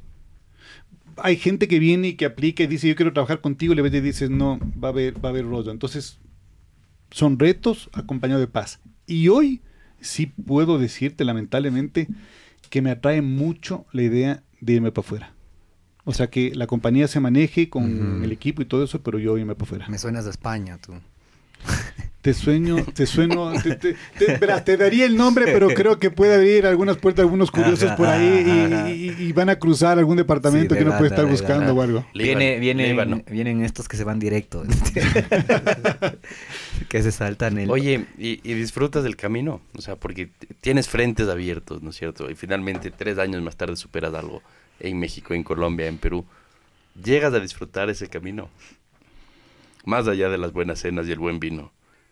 Yo te digo que a mi manera, a mi manera, yo disfruto más del camino que, que, que el objetivo final. O sea, disfrutas del reto hasta que le sacas. Y te digo a mi manera porque sí, tengo un nivel de estrés fuerte. Tengo un nivel de estrés fuerte. O sea, tengo, como todo empresario, seguramente una cantidad de complicaciones. Porque yo lo que digo es, son para mí, lo que yo tengo ahorita son como discos chinos. Le estoy moviendo los discos chinos todo el tiempo. Si es que dejo mover los discos chinos, se me van a caer. Hay otra gente que puede darse año sabático e irse de vacaciones tres meses. Yo no llego a esa, a esa, envidia, liber- ¿no? a esa libertad todavía por muchos frentes. Espero algún, algún momento sí. Entonces, para mí, todos los días, todos los días presentan algún reto. Que la mayoría de retos son problemas, llámese problemas o eh, hitos que salvar. Entonces, no es como que vas saltando. Pero es el trabajo. Pero no sí, supongo que si vas a entrenar fútbol, vas saltando en un pie diciendo que hermoso, voy a entrenar fútbol, voy a jugar fútbol y ya. Si me cachas, esto es, hijo, y ahora cómo tenemos que importar esto y no me pagan las cadenas porque me deben plata porque están vencidos, ¿cómo financio la importación de esto? Entonces, como que, hijo de madre. Pero es rico ese malabarismo. Pero por eso que yo te digo, entonces, ese camino a mi manera es como que satisfactorio decir, ojo, con, con, Con todos estos tantas desafíos, broncas, con todos desafíos, llegamos. lo hemos pasado. Mientras otros es como que, no sé, Desmayan. no sé si desmayan, yo creo que cada historia es diferente. Gente que tiene, que tiene más, más oportunidades, más financiamiento, más músculo, más algo, no sé. Otros Mm. que no. Pero Panijú es self-made. O sea, Panijú es, Desde cero. Panijú es self-made, sí, y por eso hemos cometido muchos errores también. Que es parte, si tú me dices, ¿volverías a hacer lo mismo? Sí, yo volvería a hacer lo mismo. Con todas las... em, ¿qué error sí volverías a cometer? O sea, dices, puta, si no aprendí No, eso. no estaba sabía. incluyendo a todos, creo. Ni, frega- ni fregando son No. todos. no. claro, hay, hay dos o tres que no. No, no. El tema, yo te digo, el tema de saber escoger a la gente para mí es fundamental. Mm. Yo de pelado, sí se aprende. yo de pelado escuchaba que los super empresarios, Fortune 500 y tanta cosa, decían que la mayor clave de ellos ha sido la gente. Y yo decía, ¿de qué carajo están hablando? La mayor tiene que ser el producto, tiene que ser el servicio. Y después te das cuenta Y que después te das cuenta. ajá. es la gente, definitivamente, es el equipo que tú armas. ¿Y tú como tú has evolucionado como jefe? O sea, hoy eres un mejor jefe. Según, según, según la Renata, que es la persona que más tiempo ha estado a mi lado, sí, que, que- que te digo, o sea, no solo fue, no solo fue mi brazo derecho, eres mi socio también. Según la Rena, estoy más tranquilo, lo cual es bastante bueno. Estoy de mejor carácter, lo cual es mejor todavía. O sea, bien. Entonces, por ese lado, tal vez he evolucionado. Sí tengo, sí tengo una cantidad de, de fracturas de las caídas que me he pegado, seguramente eso te va, te va curtiendo también. Oye, Arcamia, cuéntanos de Arcamia. Entiendo que eh, es un e-commerce. Es un marketplace grande, Ajá, ¿no? Es un marketplace. Eh, mientras est- estamos conversando, le estaba chequeando, estaba viendo sus tecnologías y tal, y, y- y te iba a preguntar, no sé si es, probablemente si estás al tanto de todo esto, pero tienen instalado ahí un, en todo el tema de HubSpot, y me imagino que por ahí están manejando sus ventas, todo este sistema de CRM. Em, ¿Cómo te ha ido? ¿Qué puedes contar primero? ¿Cómo nace Arcamia? ¿En qué estatus está? ¿Y por A qué ver, y, HubSpot? y, y que, wow, HubSpot ahí metido. Porque es cariñoso, ¿ah? A ver, pero el señor es lleno de detalles. Perfecto. Entonces, estoy segurísimo que sabe cada elemento de ese sitio web. ¿Y de dónde viene el nombre Arcamia? Estoy tratando de ver. Ah, ahí sí, no. no hay nombre Todos- suficiente. Todos estos nombres, todos estos nombres tienen una historia. Ajá. Yo siempre digo, los productos que tienen historia que contar son los Mm. productos buenos. O sea, si tienes una Mm. historia que contar, si vendo café, no te sirve. No sirve. Arcamia es eh, un lugar que nosotros decidimos crear porque había mucha gente que nos llamaba Panijú a decir, oiga, quiero que me vendan los productos, quiero que me vendan los productos, quiero que me vendan los productos. Y decíamos, bueno, hagamos, hagamos una prueba, Mm. una vez más, dentro de las pruebas locas que nosotros hemos hecho. Porque para hacer pruebas, nosotros decidimos Pero no tener... son pruebas, vas pivoteando cosas también. o Sí, pero también son pruebas, porque nosotros cuando trajimos los cosméticos orgánicos, decidimos crear un local físico en Guayaquil y abrimos una tienda para ver qué es lo que pasaba. Mm. Y no pasó nada. O sea, divino el local y todo. divino. Orgánicamente nada. Divino, no pasó nada, no pasó nada, no pasó nada. Pero bueno, Mm. decidimos hacer un catálogo con estos productos y decirle a, nuestra, a la gente, Ve ahí. porque habían productos que las cadenas no las querían. Mm. No porque estamos saturados, no porque las razones que sean, no porque estos tienen un producto que no importan, que también es directamente eso. Entonces Pues- decimos, no podemos, no podemos no ofrecerle al consumidor ecuatoriano productos extraordinarios porque las cadenas no tienen espacio. O sea, Claro. que tengan, que tengan la oportunidad de comprarlo también, y no a través de Amazon. Claro. Y estamos ya y importando. claro, y terminan siendo es- ciertos monopolios. O sea, Sí. sin querer permitimos ese monopolio por, Claro. por no así- tomarnos la molestia. Porque así se ha dado. Entonces, como que bueno, si, si, no, si no te venden acá, entonces por último estás obligándole a la gente para que se busque un, en un Amazon. Y digo, ¿por qué van a hacer eso? Yo le puedo traer el producto también acá, legalmente, oficialmente, hacer todo esto. Entonces, lanzamos este espacio y se nos ocurrió llamarle algo, tanto a la tienda como al catálogo. Y cuando juntamos un grupo de gente, dijimos, bueno, queremos tener una tienda, productos de todo tipo, bla, bla, bla. ¿Cómo le deberíamos llamar? Y una de las chicas dijo, a mí me suena que esto es como el arca de Noé, Ajá, ajá, ok. que tiene de todo, pero es, Arca Arca mía. pero es para mí. Entonces dijo, es como un arca mía. Entonces ahí se quedó como arca mía, papá, sí, qué románticos, tanta cosa. Ah. Pasó algún tiempo, tiempo, pasaron algunos años, y cuando quisimos ya independizarla y sacarla por separado y meterle todo el, toda la inversión y el, y el pedaleo y tanta cosa, dijimos, bueno, cuestionemos la, la- el nombre y veamos si es que realmente funciona o no funciona. Hicimos otros focus groups Mm. y volvió a ganar Arcamia. Sí. Entonces, Es chévere Arcamia. De hecho, me gusta más Arcamia que Arcamia. Sí, sí, sí. Ajá. Pero es que no tiene el acento. Ajá. Sí, está aquí todo a propósito. Está chévere. Eh, y está todo el catálogo de productos que tienen. Eh, tienen de todo. Pero ese sí lo has pedaleado Mm, cinco ajá. años, ¿no? ¿Qué tal ese e-commerce? Duro. Durísimo en Ecuador. A ver, yo te he dicho esto a ti. Mucha gente dice, sí, sí, yo también tengo un e-commerce, porque la gente decir tengo un e-commerce es poner una persona atrás de una computadora y, con- y contestar el teléfono y es como que, no, mi rey, No, ustedes no. no, entienden. Es solo la punta del no iceberg. entienden lo que Ajá. es tener un e-commerce, súper complicado. Desde la parte de entrega, ¿quién entrega? Yo me acuerdo cuando empezamos a trabajar contigo, ese era el primer pain, ¿no? Sí, claro. O sea, ¿y, y dónde, y dónde almacenamos? ¿En la casa de quién, más o menos?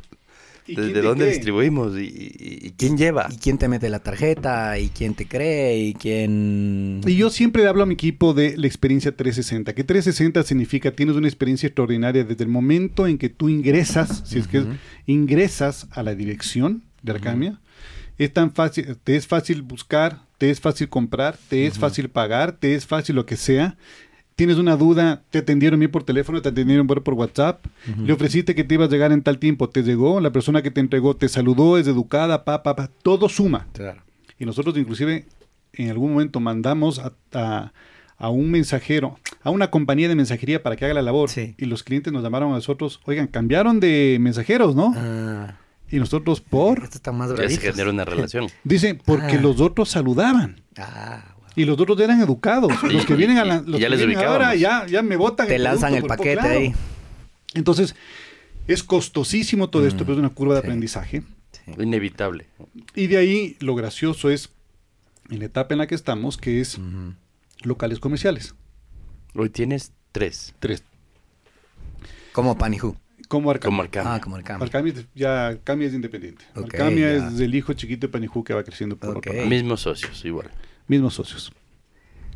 Ok, ya Entonces, estás en esto. Ajá. ¿Qué fue lo que hicimos? Que es lo que nos pasa acá, que la gente no tiene, la gente no cree en los e-commerce. No tiene cultura de No, e-commerce todavía. No puedo estar más de acuerdo. Yo creo que los tres aquí eh, estamos de A mí que me registren. Hemos sufrido con el tema de e-commerce y, y entendemos que ¿Arcamia funciona solo en Ecuador o es un producto que le llevaste a Colombia? Funciona solo, bah, funciona Ecuador. Quien te vende Biosil en Colombia es Arcamia, con la misma plataforma. con la misma plataforma. Quien te vende, porque depende del país. Depende del país las distribuciones que tenemos para cada uno de los países. En, en- en Perú es Biosil y Sotilé, que también es nuestra. Chotilé, ¿cierto? Claro. Cierto. Sotilé es, Sotilé es una historia fantástica porque es el único producto en el mundo que yo conozco que ha permanecido 12 años como líder de categoría, en cualquier categoría. 12 años de Son las líder. gotitas, ¿no? ¿Sí? Entonces, en fin, eh, Arcamia va, va bien. No todo lo que está ahí son productos nuestros. Ahí nosotros tenemos productos que nosotros importamos directamente, productos que Importan pertenecen a. Arcamia como tal ajá. y productos de tercero. Lo que, lo que buscamos es que las personas tengan un, un lugar con una experiencia extraordinaria con productos que el portafolio se va ampliando. Cada Pero vez lo administras tú. Lo administramos nosotros, sí. Estar en el paseo, en el jardín y en el village, en el Guayaquil, Guayaquil. Sí, el Vilas nos, nos sacó canas verdes. Zamorandón. ¿Por la ubicación o por el...? Por lo malo que es.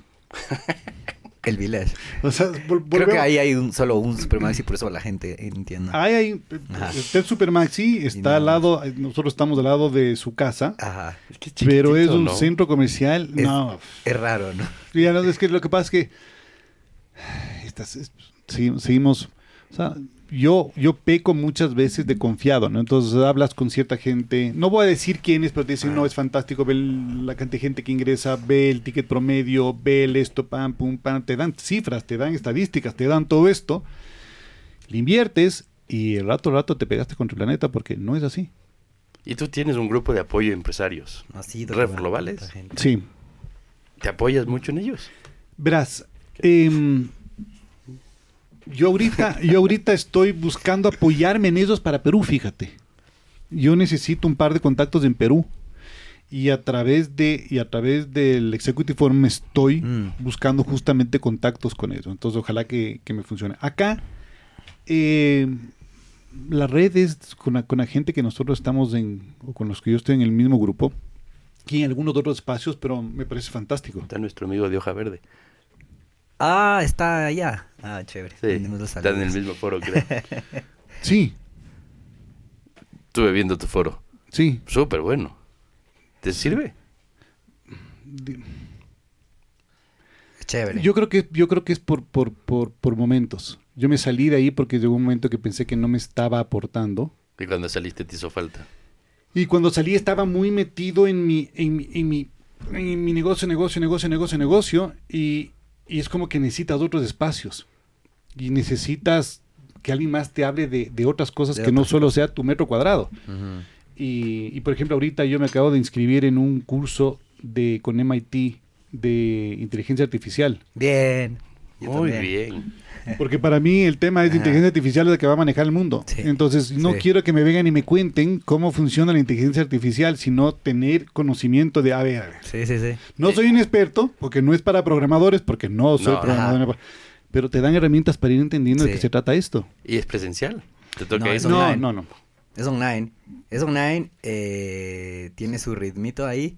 eh, ultra recomendado. Yo, ajá. Cacho perfecto cuál es el que estás haciendo. Sí, sí, sí. Ajá. Es Eh, duro porque le tienes que dar tiempo, porque te mandan los videos. ¿Te jalaste o qué? No, porque yo... porque reprobé. claro, me quedé supletorio. Presento en... Yo hice un pasito más atrás de lo que está haciendo el Juanfer. Yo sí me fui a, a coding desde cero.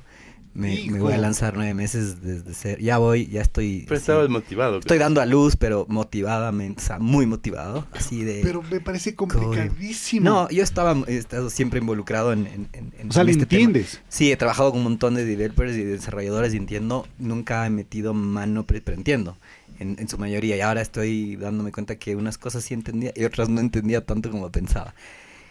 Y uno de estos módulos, como que es una especie de add-on, es Mm. justo este del MIT de, de, mm, de inteligencia artificial, que está, está bueno. Sí. Eh, entonces le tengo re eh, en el radar. Está bueno. Oye, mandaron uno porque todavía no comienza. Comienza en agosto, pero ya te mandan los videos de esto no es, esto no es em, obligatorio, pero como que vale la pena que Si te entonces te metes, que comienza con un profesor indio, de la India, Que de por sí tiene un inglés que es chino antes que, antes que inglés, sobre Ajá. todo las primeras que te llaman, ¿no? Ajá. Entonces, yo me meto para investigar y decir, wow, me voy a meter en esto a ver si es que eres suficientemente macho y le vas entendiendo. Y después de cada, de cada videíto, de cada módulo, te hacen preguntas. Haces un test. Hijo, entonces yo descubrí que la mejor manera es ir tomando fotos a las láminas que te ponen ellos, Mm. Porque después las preguntas que te hacen es tan complejo. Tan distinto a lo que el hindú dijo. Claro, que después de aguanta un ratito, deja ver qué fue lo que presentó. O sea, sí, o sea, yo no estaba preparado para volver a estudiar y Ajá. tanta cosa, y Y- sobre todo, ¿Y te gusta estudiar? ¿Te gusta leer? no, me gusta leer, lo la clásica, ¿no? Me gusta leer cosas cortas. Si tú me dices, oye, tú lees ni sé cuántos libros, no, yo tengo unos amigos que les encanta leerse libros.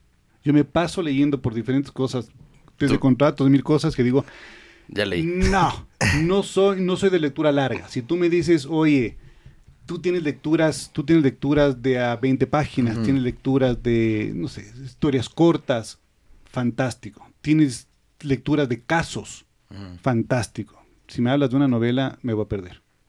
Claro, una novela de ciencia ficción de tantas hojas, ya. Me voy a perder. Sé que eres buen Que mis hijos no oigan eso. Sí. Te- para no devolver los libros. Sí, sí, sí, sí, sí. Oye, sé que eres un buen cocinero. ¿Sabes qué? A ver, a mí me gusta la cocina, me encanta experimentar, porque para mí la cocina es experimentar. ¿Te gusta comer y compartir? Me encanta Oh. comer, me encanta compartir, me encanta cocinar con gente, que es fantástico, y me encanta todo lo que sea de sal. Porque Mm. lo de dulce Mm. es exacto.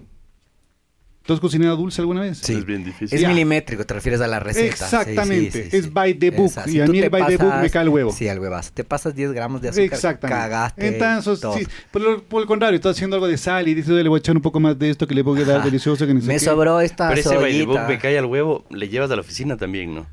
Porque... ¿El me cae el huevo o qué? Más o menos. Porque hablando en la rena me decía, nosotros no somos los de misión, visión, Ujú. planificación, me dijo, porque no se puede.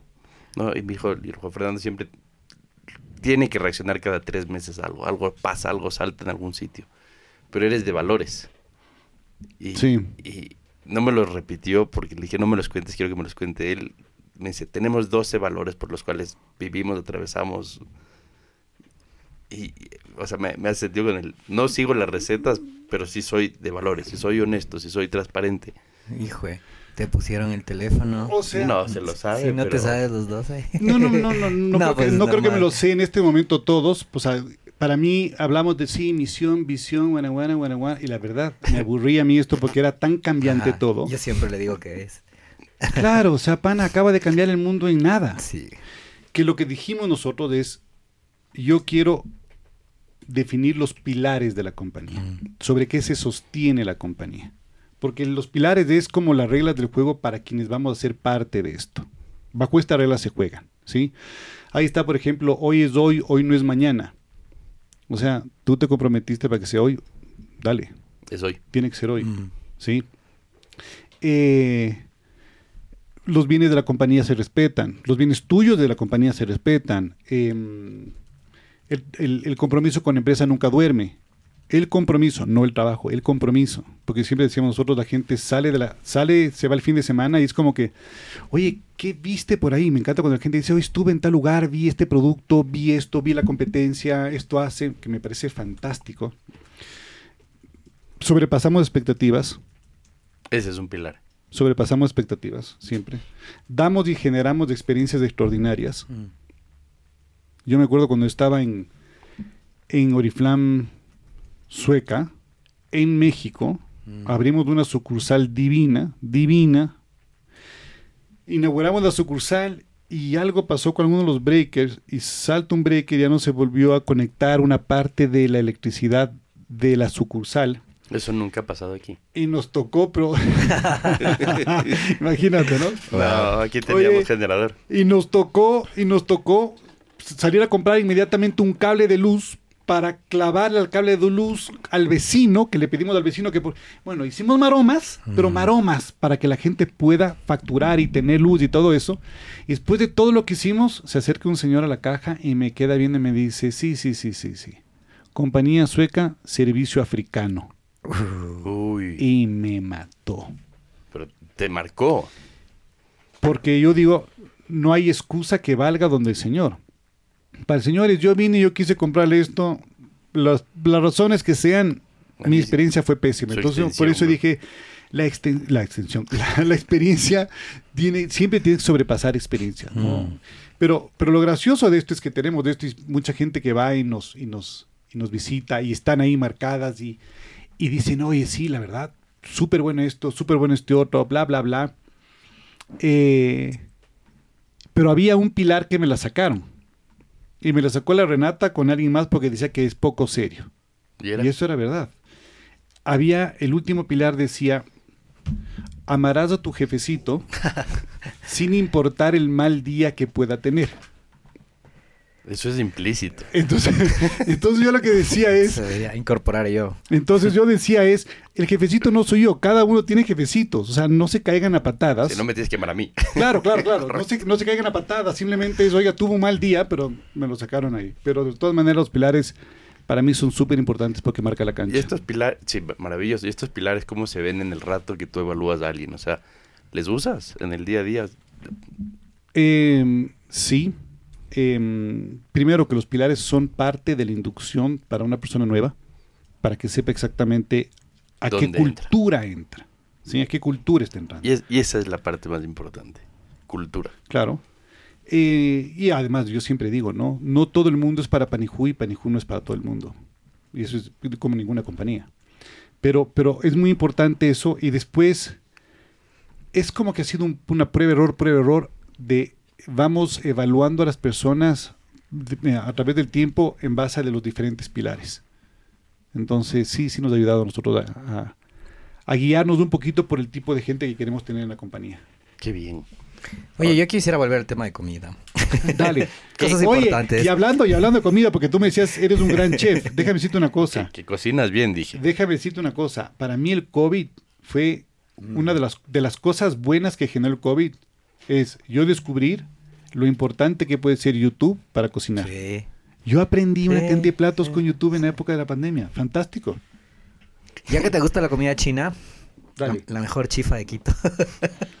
Verás, yo como trabajo, yo como trabajo cerca de un chifa, eh, creo que es el más caro porque queda ahí al lado de mi oficina, Ajá. que es del Happy Panda. Ah, es cariñoso mi panda. Hijo, creo que es el único lugar del mundo donde la comida china es cara. Donde la chifa es tan cara. Porque en cualquier otro lugar Ajá. tienes poca plata, chifa. El- Ajá. ah, sí, sí, sí. Yo te recomiendo uno en Ashiris. Hay uno que se llama Mei Tau.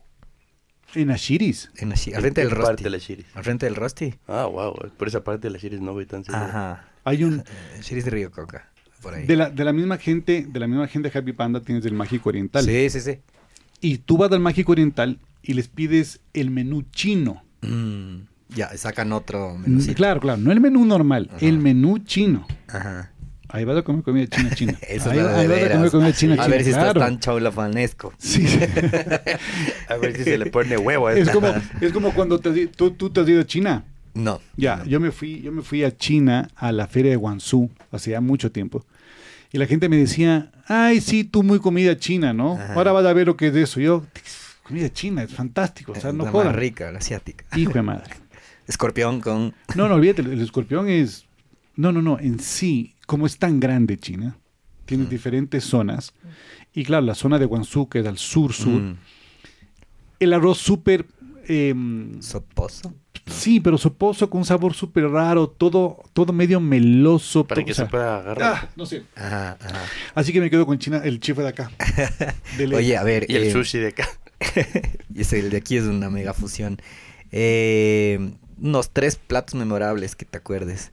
Así, ¿De- ¿qué, de qué recomiendas? chino? No, no, De en- de comida en general, de Quito. De uno de tus 22 viajes anuales. O sea, No, cuy. no, no, no, no, no. El, el, el kipe crudo para mí es fantástico, que es Ya. libanés.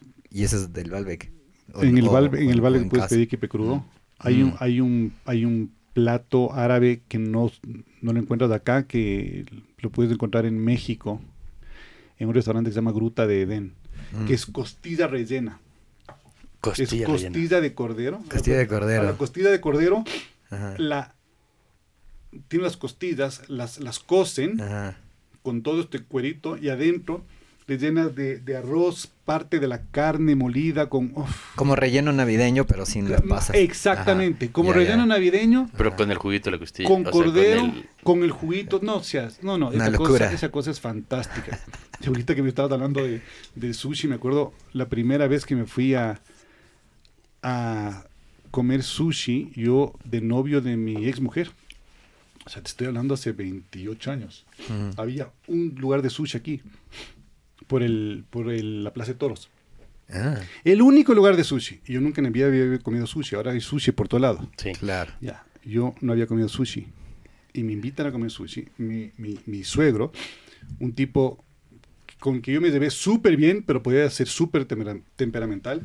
Y me acuerdo hasta ahora que me pasan estos trozos de pescado crudo que yo nunca Mm. en la vida, y dije, esto es prueba o muerte. O sea, aquí, aquí no le puedo decir que no. Esta Y es me ruleta rusa de, me de todas trajeron- las formas. Me trajeron el pescado y yo le clavaba para que chupe lo que más pueda de soya para que se cocine algo. Ah, Y comenzó el tema del sushi. Yo, y yo ahora nunca hubiera pensado en eso. Ese es el sashimi el que te. Ah, El famoso ah, sashimi, ah, porque solo habían, creo que ni siquiera había rollos en ese momento, solo era Claro. sashimi. Es que, de hecho, el, el- las dos cadenas más populares, digamos, de, de la ciudad, o sea, del país, son una fusión así latinoamericana del sushi puro y duro, japonés, así, con eh, maracuyá, con jengibre y con tal.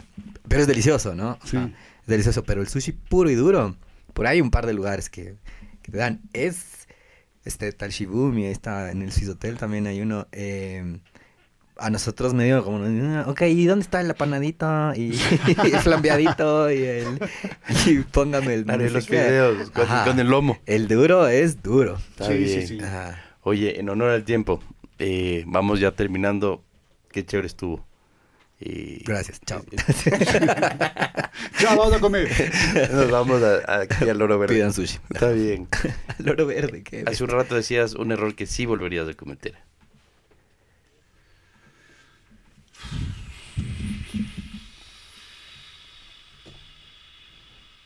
Ese es un suspiro. Estoy documentando yo. Correcto, el suspiro. El suspiro en la naturaleza. Lo que pasa es que hay gente que dice que yo me, me apresuré mucho, me apresuré mucho en abrir los otros países, en lanzarme a conquistar otros países siendo tan pequeños y, y creo que creo que tiene razón. Lo volvería a hacer. O sea, sí habría sí me habría lanzado otra vez de España, sí me habría lanzado otra vez a los Estados Unidos que tuve una compañía, sí, sí me habría hecho todo eso con un cambio y es haberme apalancado con alguien, con alguien cercano. El problema, el problema del alguien cercano es tienes esto cocinándose aquí y tienes que sacar uno de los de aquí para irse afuera y nosotros no tenemos ese músculo. Pero tú me dices, ¿tú lo habrías de hecho otra vez? Sí. Tal vez me habría demorado un poco más eh, y tal vez las ganas me ganaron a, a estar preparado. Yo creo que uno tiene que estar mejor preparado para lanzarse. Hay gente que le sale y me parece fantástico. Nosotros, con más preparación, creo que las cosas habrían salido mejor todavía. Creo que el camino más fácil. planificación. Sí, más planificación, no tanto emoción. Yo soy, Sí. yo soy mucho de emoción. Súper de emoción. O sea, sí, vamos, vamos a hacerlo y... Te embarcaste y se fue. Con todo. Mm. Pero, pero, pero lo volvería a hacer. Qué bien. ¿Tú crees que una, o sea, si bien esto dices, no, no habría que también precipitarse sin necesariamente la planificación del caso, pero igual lo volverías a hacer? A la larga, tú, algún otro tipo de emprendimiento parecido del mismo tamaño tuyo, eh, sí le recomiendas este? Es que me encantó lo que dijiste antes de que, o sea, para un emprendedor o un empresario en Ecuador, eh, el universo de, de este pequeño y lindo país es diminuto. Y a veces uno no entiende que la, una de las limitaciones de por qué el negocio no está funcionando no necesariamente es porque tu producto o tu servicio sea malo. Es porque no da el mercado, no da la cantidad de gente. Entonces, me encantó eso y sin querer sesgarte un poco lo que, porque tú mismo son tus palabras. em, si allá hay un negocio mediano, un emprendimiento mediano, tú podrías eh, recomendar esta idea de explorar mercados extranjeros ahora con esta facilidad que hay de abrir empresas casi que online. Pero that's bullshit. Veamos, déjale. A ver, No, no, no, no, no, no la pregunta. Lo que digo es que esa Mm. facilidad es bien comillas. Sí. Sí, verás, yo justo ahorita tengo, soy parte de dos emprendimientos pequeños. em, ¿Cuál es la clave? Que no lo hice antes, no estoy manejando yo eso. Que entonces, si tú me dices, oye, hay que abrir algo afuera, perfecto. Si no soy yo, dale. Si yo puedo apoyar, puedo aportar.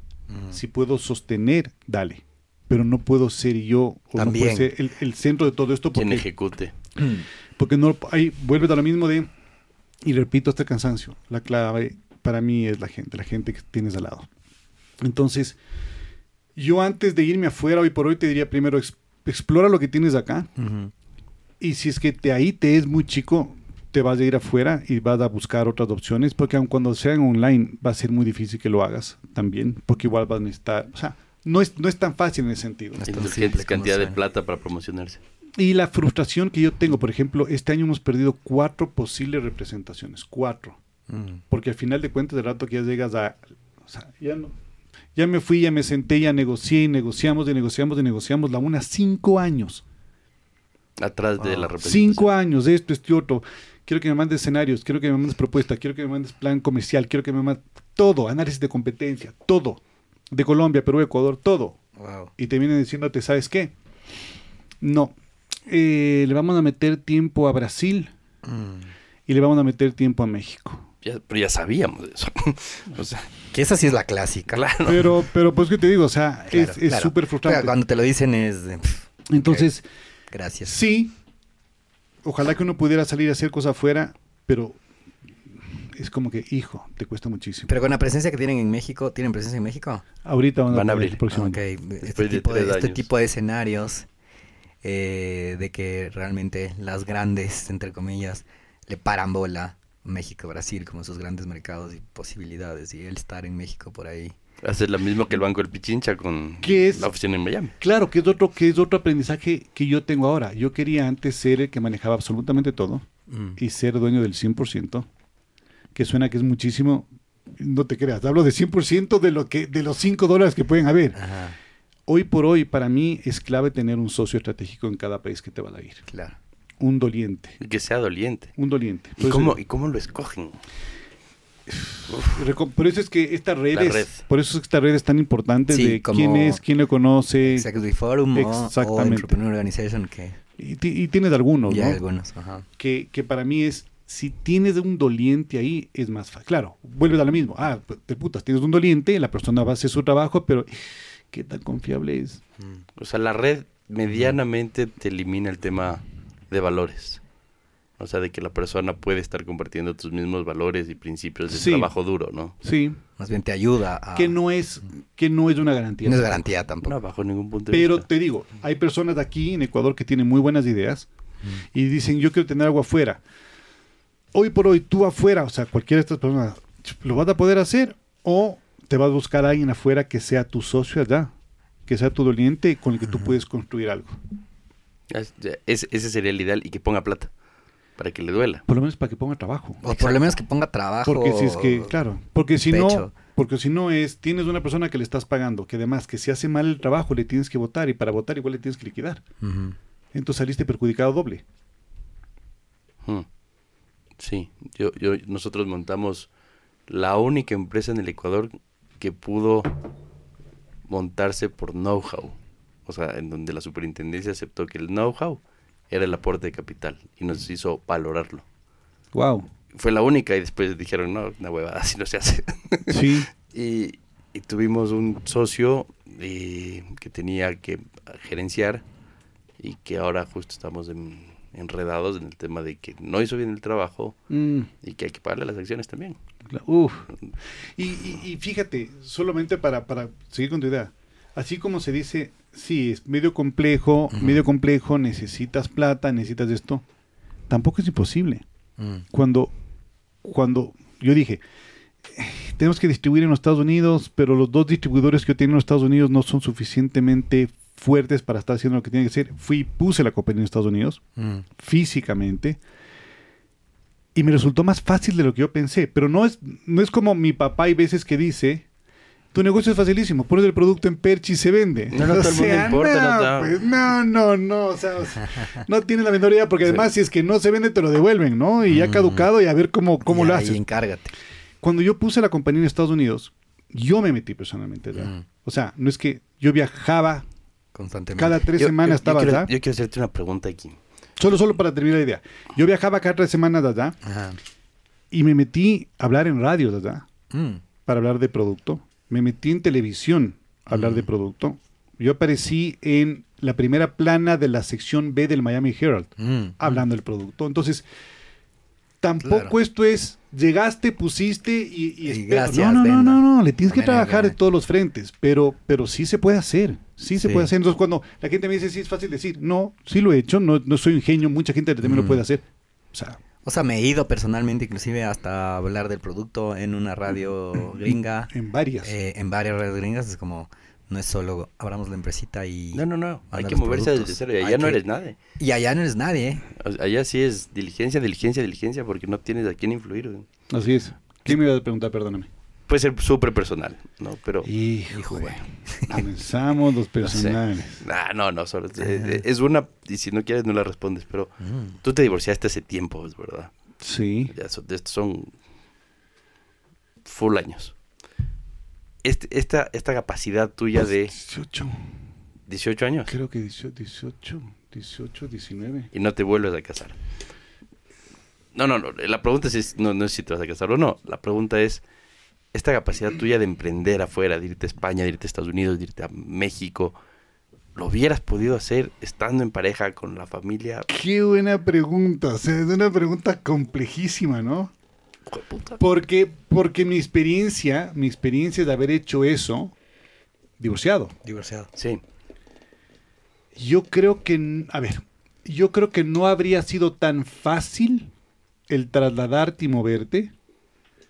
Yo creo que me habría ayudado seguramente a evitar que meta las patas de un par de veces que sí metí las patas.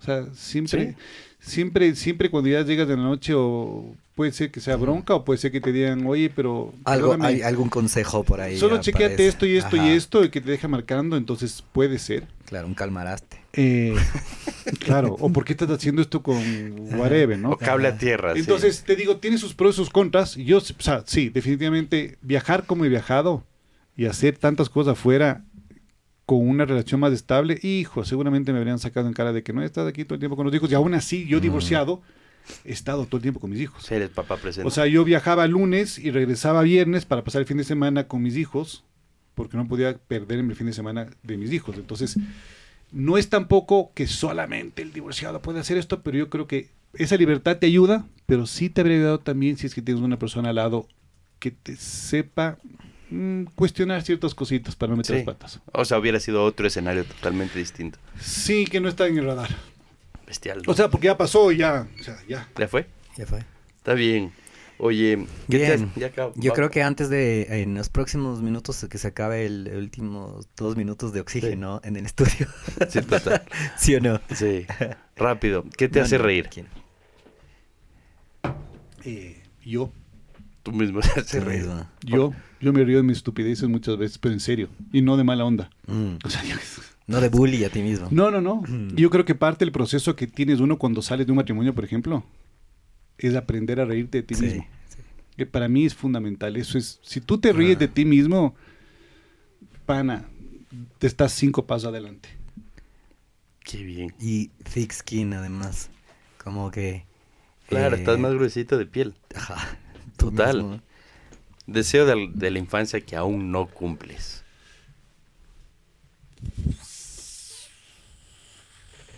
Yo quise ser, yo quise ser piloto de un caza, de un Avión, F-14. un F. Sí. Maverick. En esa época, Casi. un F2. dices No, no, no.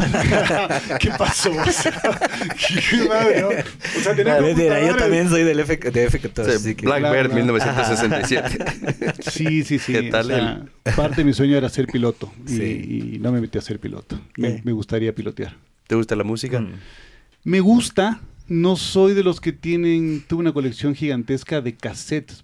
Para los que no saben, por favor, Mm. busquen en Google lo que era un cassette. Qué bestia. Tenían eh, Y un Esferovic. Las típicas que le regalabas a las novias. Ajá. Claro, de lado A al lado B. Fantástico. Y me acuerdo que yo tenía una novia, Con la tapa de Vic. hija del presidente de la República de ese momento, Mm. De apellido Borja. de apellido Borja, la Mari Carmen, y, y yo tenía mi caja de cassettes abajo del asiento del conductor. Honestamente, nunca pensé que estabas con la hija de Rondón. Entonces fue como fácil llegar. No, era la Mari Carmen, buena onda. Y tenías que dejar el auto parqueado en una zona donde parqueaban todos los otros autos. Ah. Y me olvidé mi caja de cassette. Te robaron. Desapareció mi caja de cassette. Y desde ahí dije, no me vuelvo, o sea, no vuelvo A sacarme la. exactamente a pasar noches enteras grabando esta cosa. Entonces sí me gusta, pero ya, ya no soy de los que coleccionan. Sí. y- no. Esto, eso solo te sumo rapidísimo. Yo sé que me va a robar tiempo, pero un- en- en- pasa por temporadas y, no sé si todavía les pase, pero uno le dedica un montón de tiempo a hacer un playlist. ¿ya? O un Ya. cassette, o un O un CD. cassette, que es lo equivalente. Y Ya, y pasa el tiempo y después te vale. mires, Oye, a ver, ¿cuál es tu usuario? ¿Cuál es tu playlist? Ya tú medio, medio tienes algo de criterio. Ya, presta. tac, copiada tu playlist. O sea, enganchada tu playlist. Sí, se yo acabó. estoy, yo estoy de acuerdo en eso, pero sí es un momento Sí. en donde estás contigo, en donde aprendes de ti, en donde tienes ciertas emociones. Es chévere, o sea, un montón de gente se la va a perder. Hay gente que no puede vivir sin música, ¿no? Y hay sin gente su que, propio playlist. hay- pero más que, más que el propio playlist, hay gente que se despierta y tiene que poner Ah, sí, play sí. a algo de Algo. música hasta que se acuesta. Yo no soy así. Yo creo que para mí, Mm. por ejemplo, los espacios de silencio son súper importantes Mm. Contigo. conmigo. O sea, tu, espa- tu espacio contigo. Yo puedo estar en el auto sin música tranquilo y estoy metido en mil otros espacios que... A que- mí me está pasando eso. Yo paso haciendo esto. Lo que medio he cambiado es meterle podcast de vez en cuando. O la gente Pero que nos está escuchando. Mm. Ah, gracias, gracias por darnos. Sí, yo últimamente me he dado cuenta que voy con el radio del carro apagado. Sí. O sea, y no me doy ni cuenta y estoy súper contento. Sí. Oye, Qué si bien. fueras un producto, ¿qué diría tu empaque? Shake before used. Bien. qué bueno. Qué nice. Y, y- y para terminar, ¿qué superpoder te gustaría tener? ¿Qué hijo de qué pregunta? Le debo haber pensado unas 500 veces y ahora que me preguntas, ¿qué, su qué superpoder?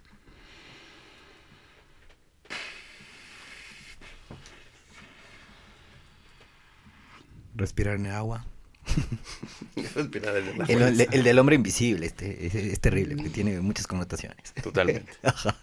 Es eso que todo el mundo que piensa en el hombre invisible, no sé por qué, No había pensado. se va a superpoder. lados.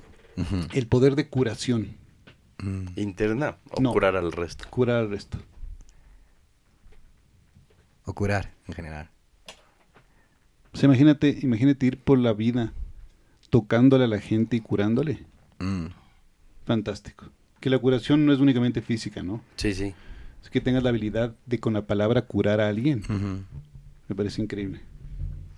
Bien, yo creo que con eso cerramos. Tengo un millón de cosas sobre ti y acabo de entender, creo que dos hojas de apuntes con, con esa última respuesta.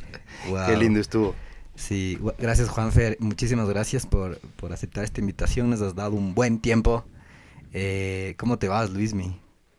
Yo contento, creo que aprendí un montón de cosas. La, verdad, tenía ganas de conversar contigo y, el podcast siempre permite ese espacio en donde nos compenetramos, conversamos de cosas que uno nunca se, se pregunta. Entonces, gracias por darte el tiempo y venir. Fantástico, para mí este espacio fue enriquecedor. Es como te dicen que cuando uno, uno explica a alguien algo, va aprendiendo. Dos veces. Ajá. Y, y esto para mí es, es- es ir aprendiendo también. O sea, estoy aprendiendo yo también de lo que acabo de decir, de muchas cosas que no caí en cuenta. Y que Mm. ustedes me han jalado la lengua y digo, ve, ve, ahí está, ¿cierto? Ahí estaba. Qué chévere. Así que muchas gracias, por eso. venir. Qué bueno, muchas gracias a todos. Nos vemos en el próximo episodio de Open Box Podcast. Chao, chao, chao, adiós. Chau, chau.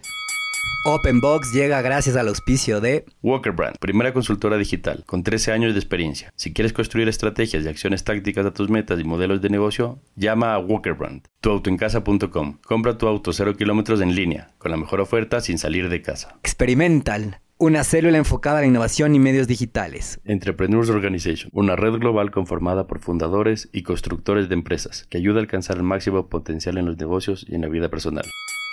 Y bueno amigos, eso es todo por hoy. Recuerden que en el ring de los negocios puedes perder un round, pero la pelea continúa.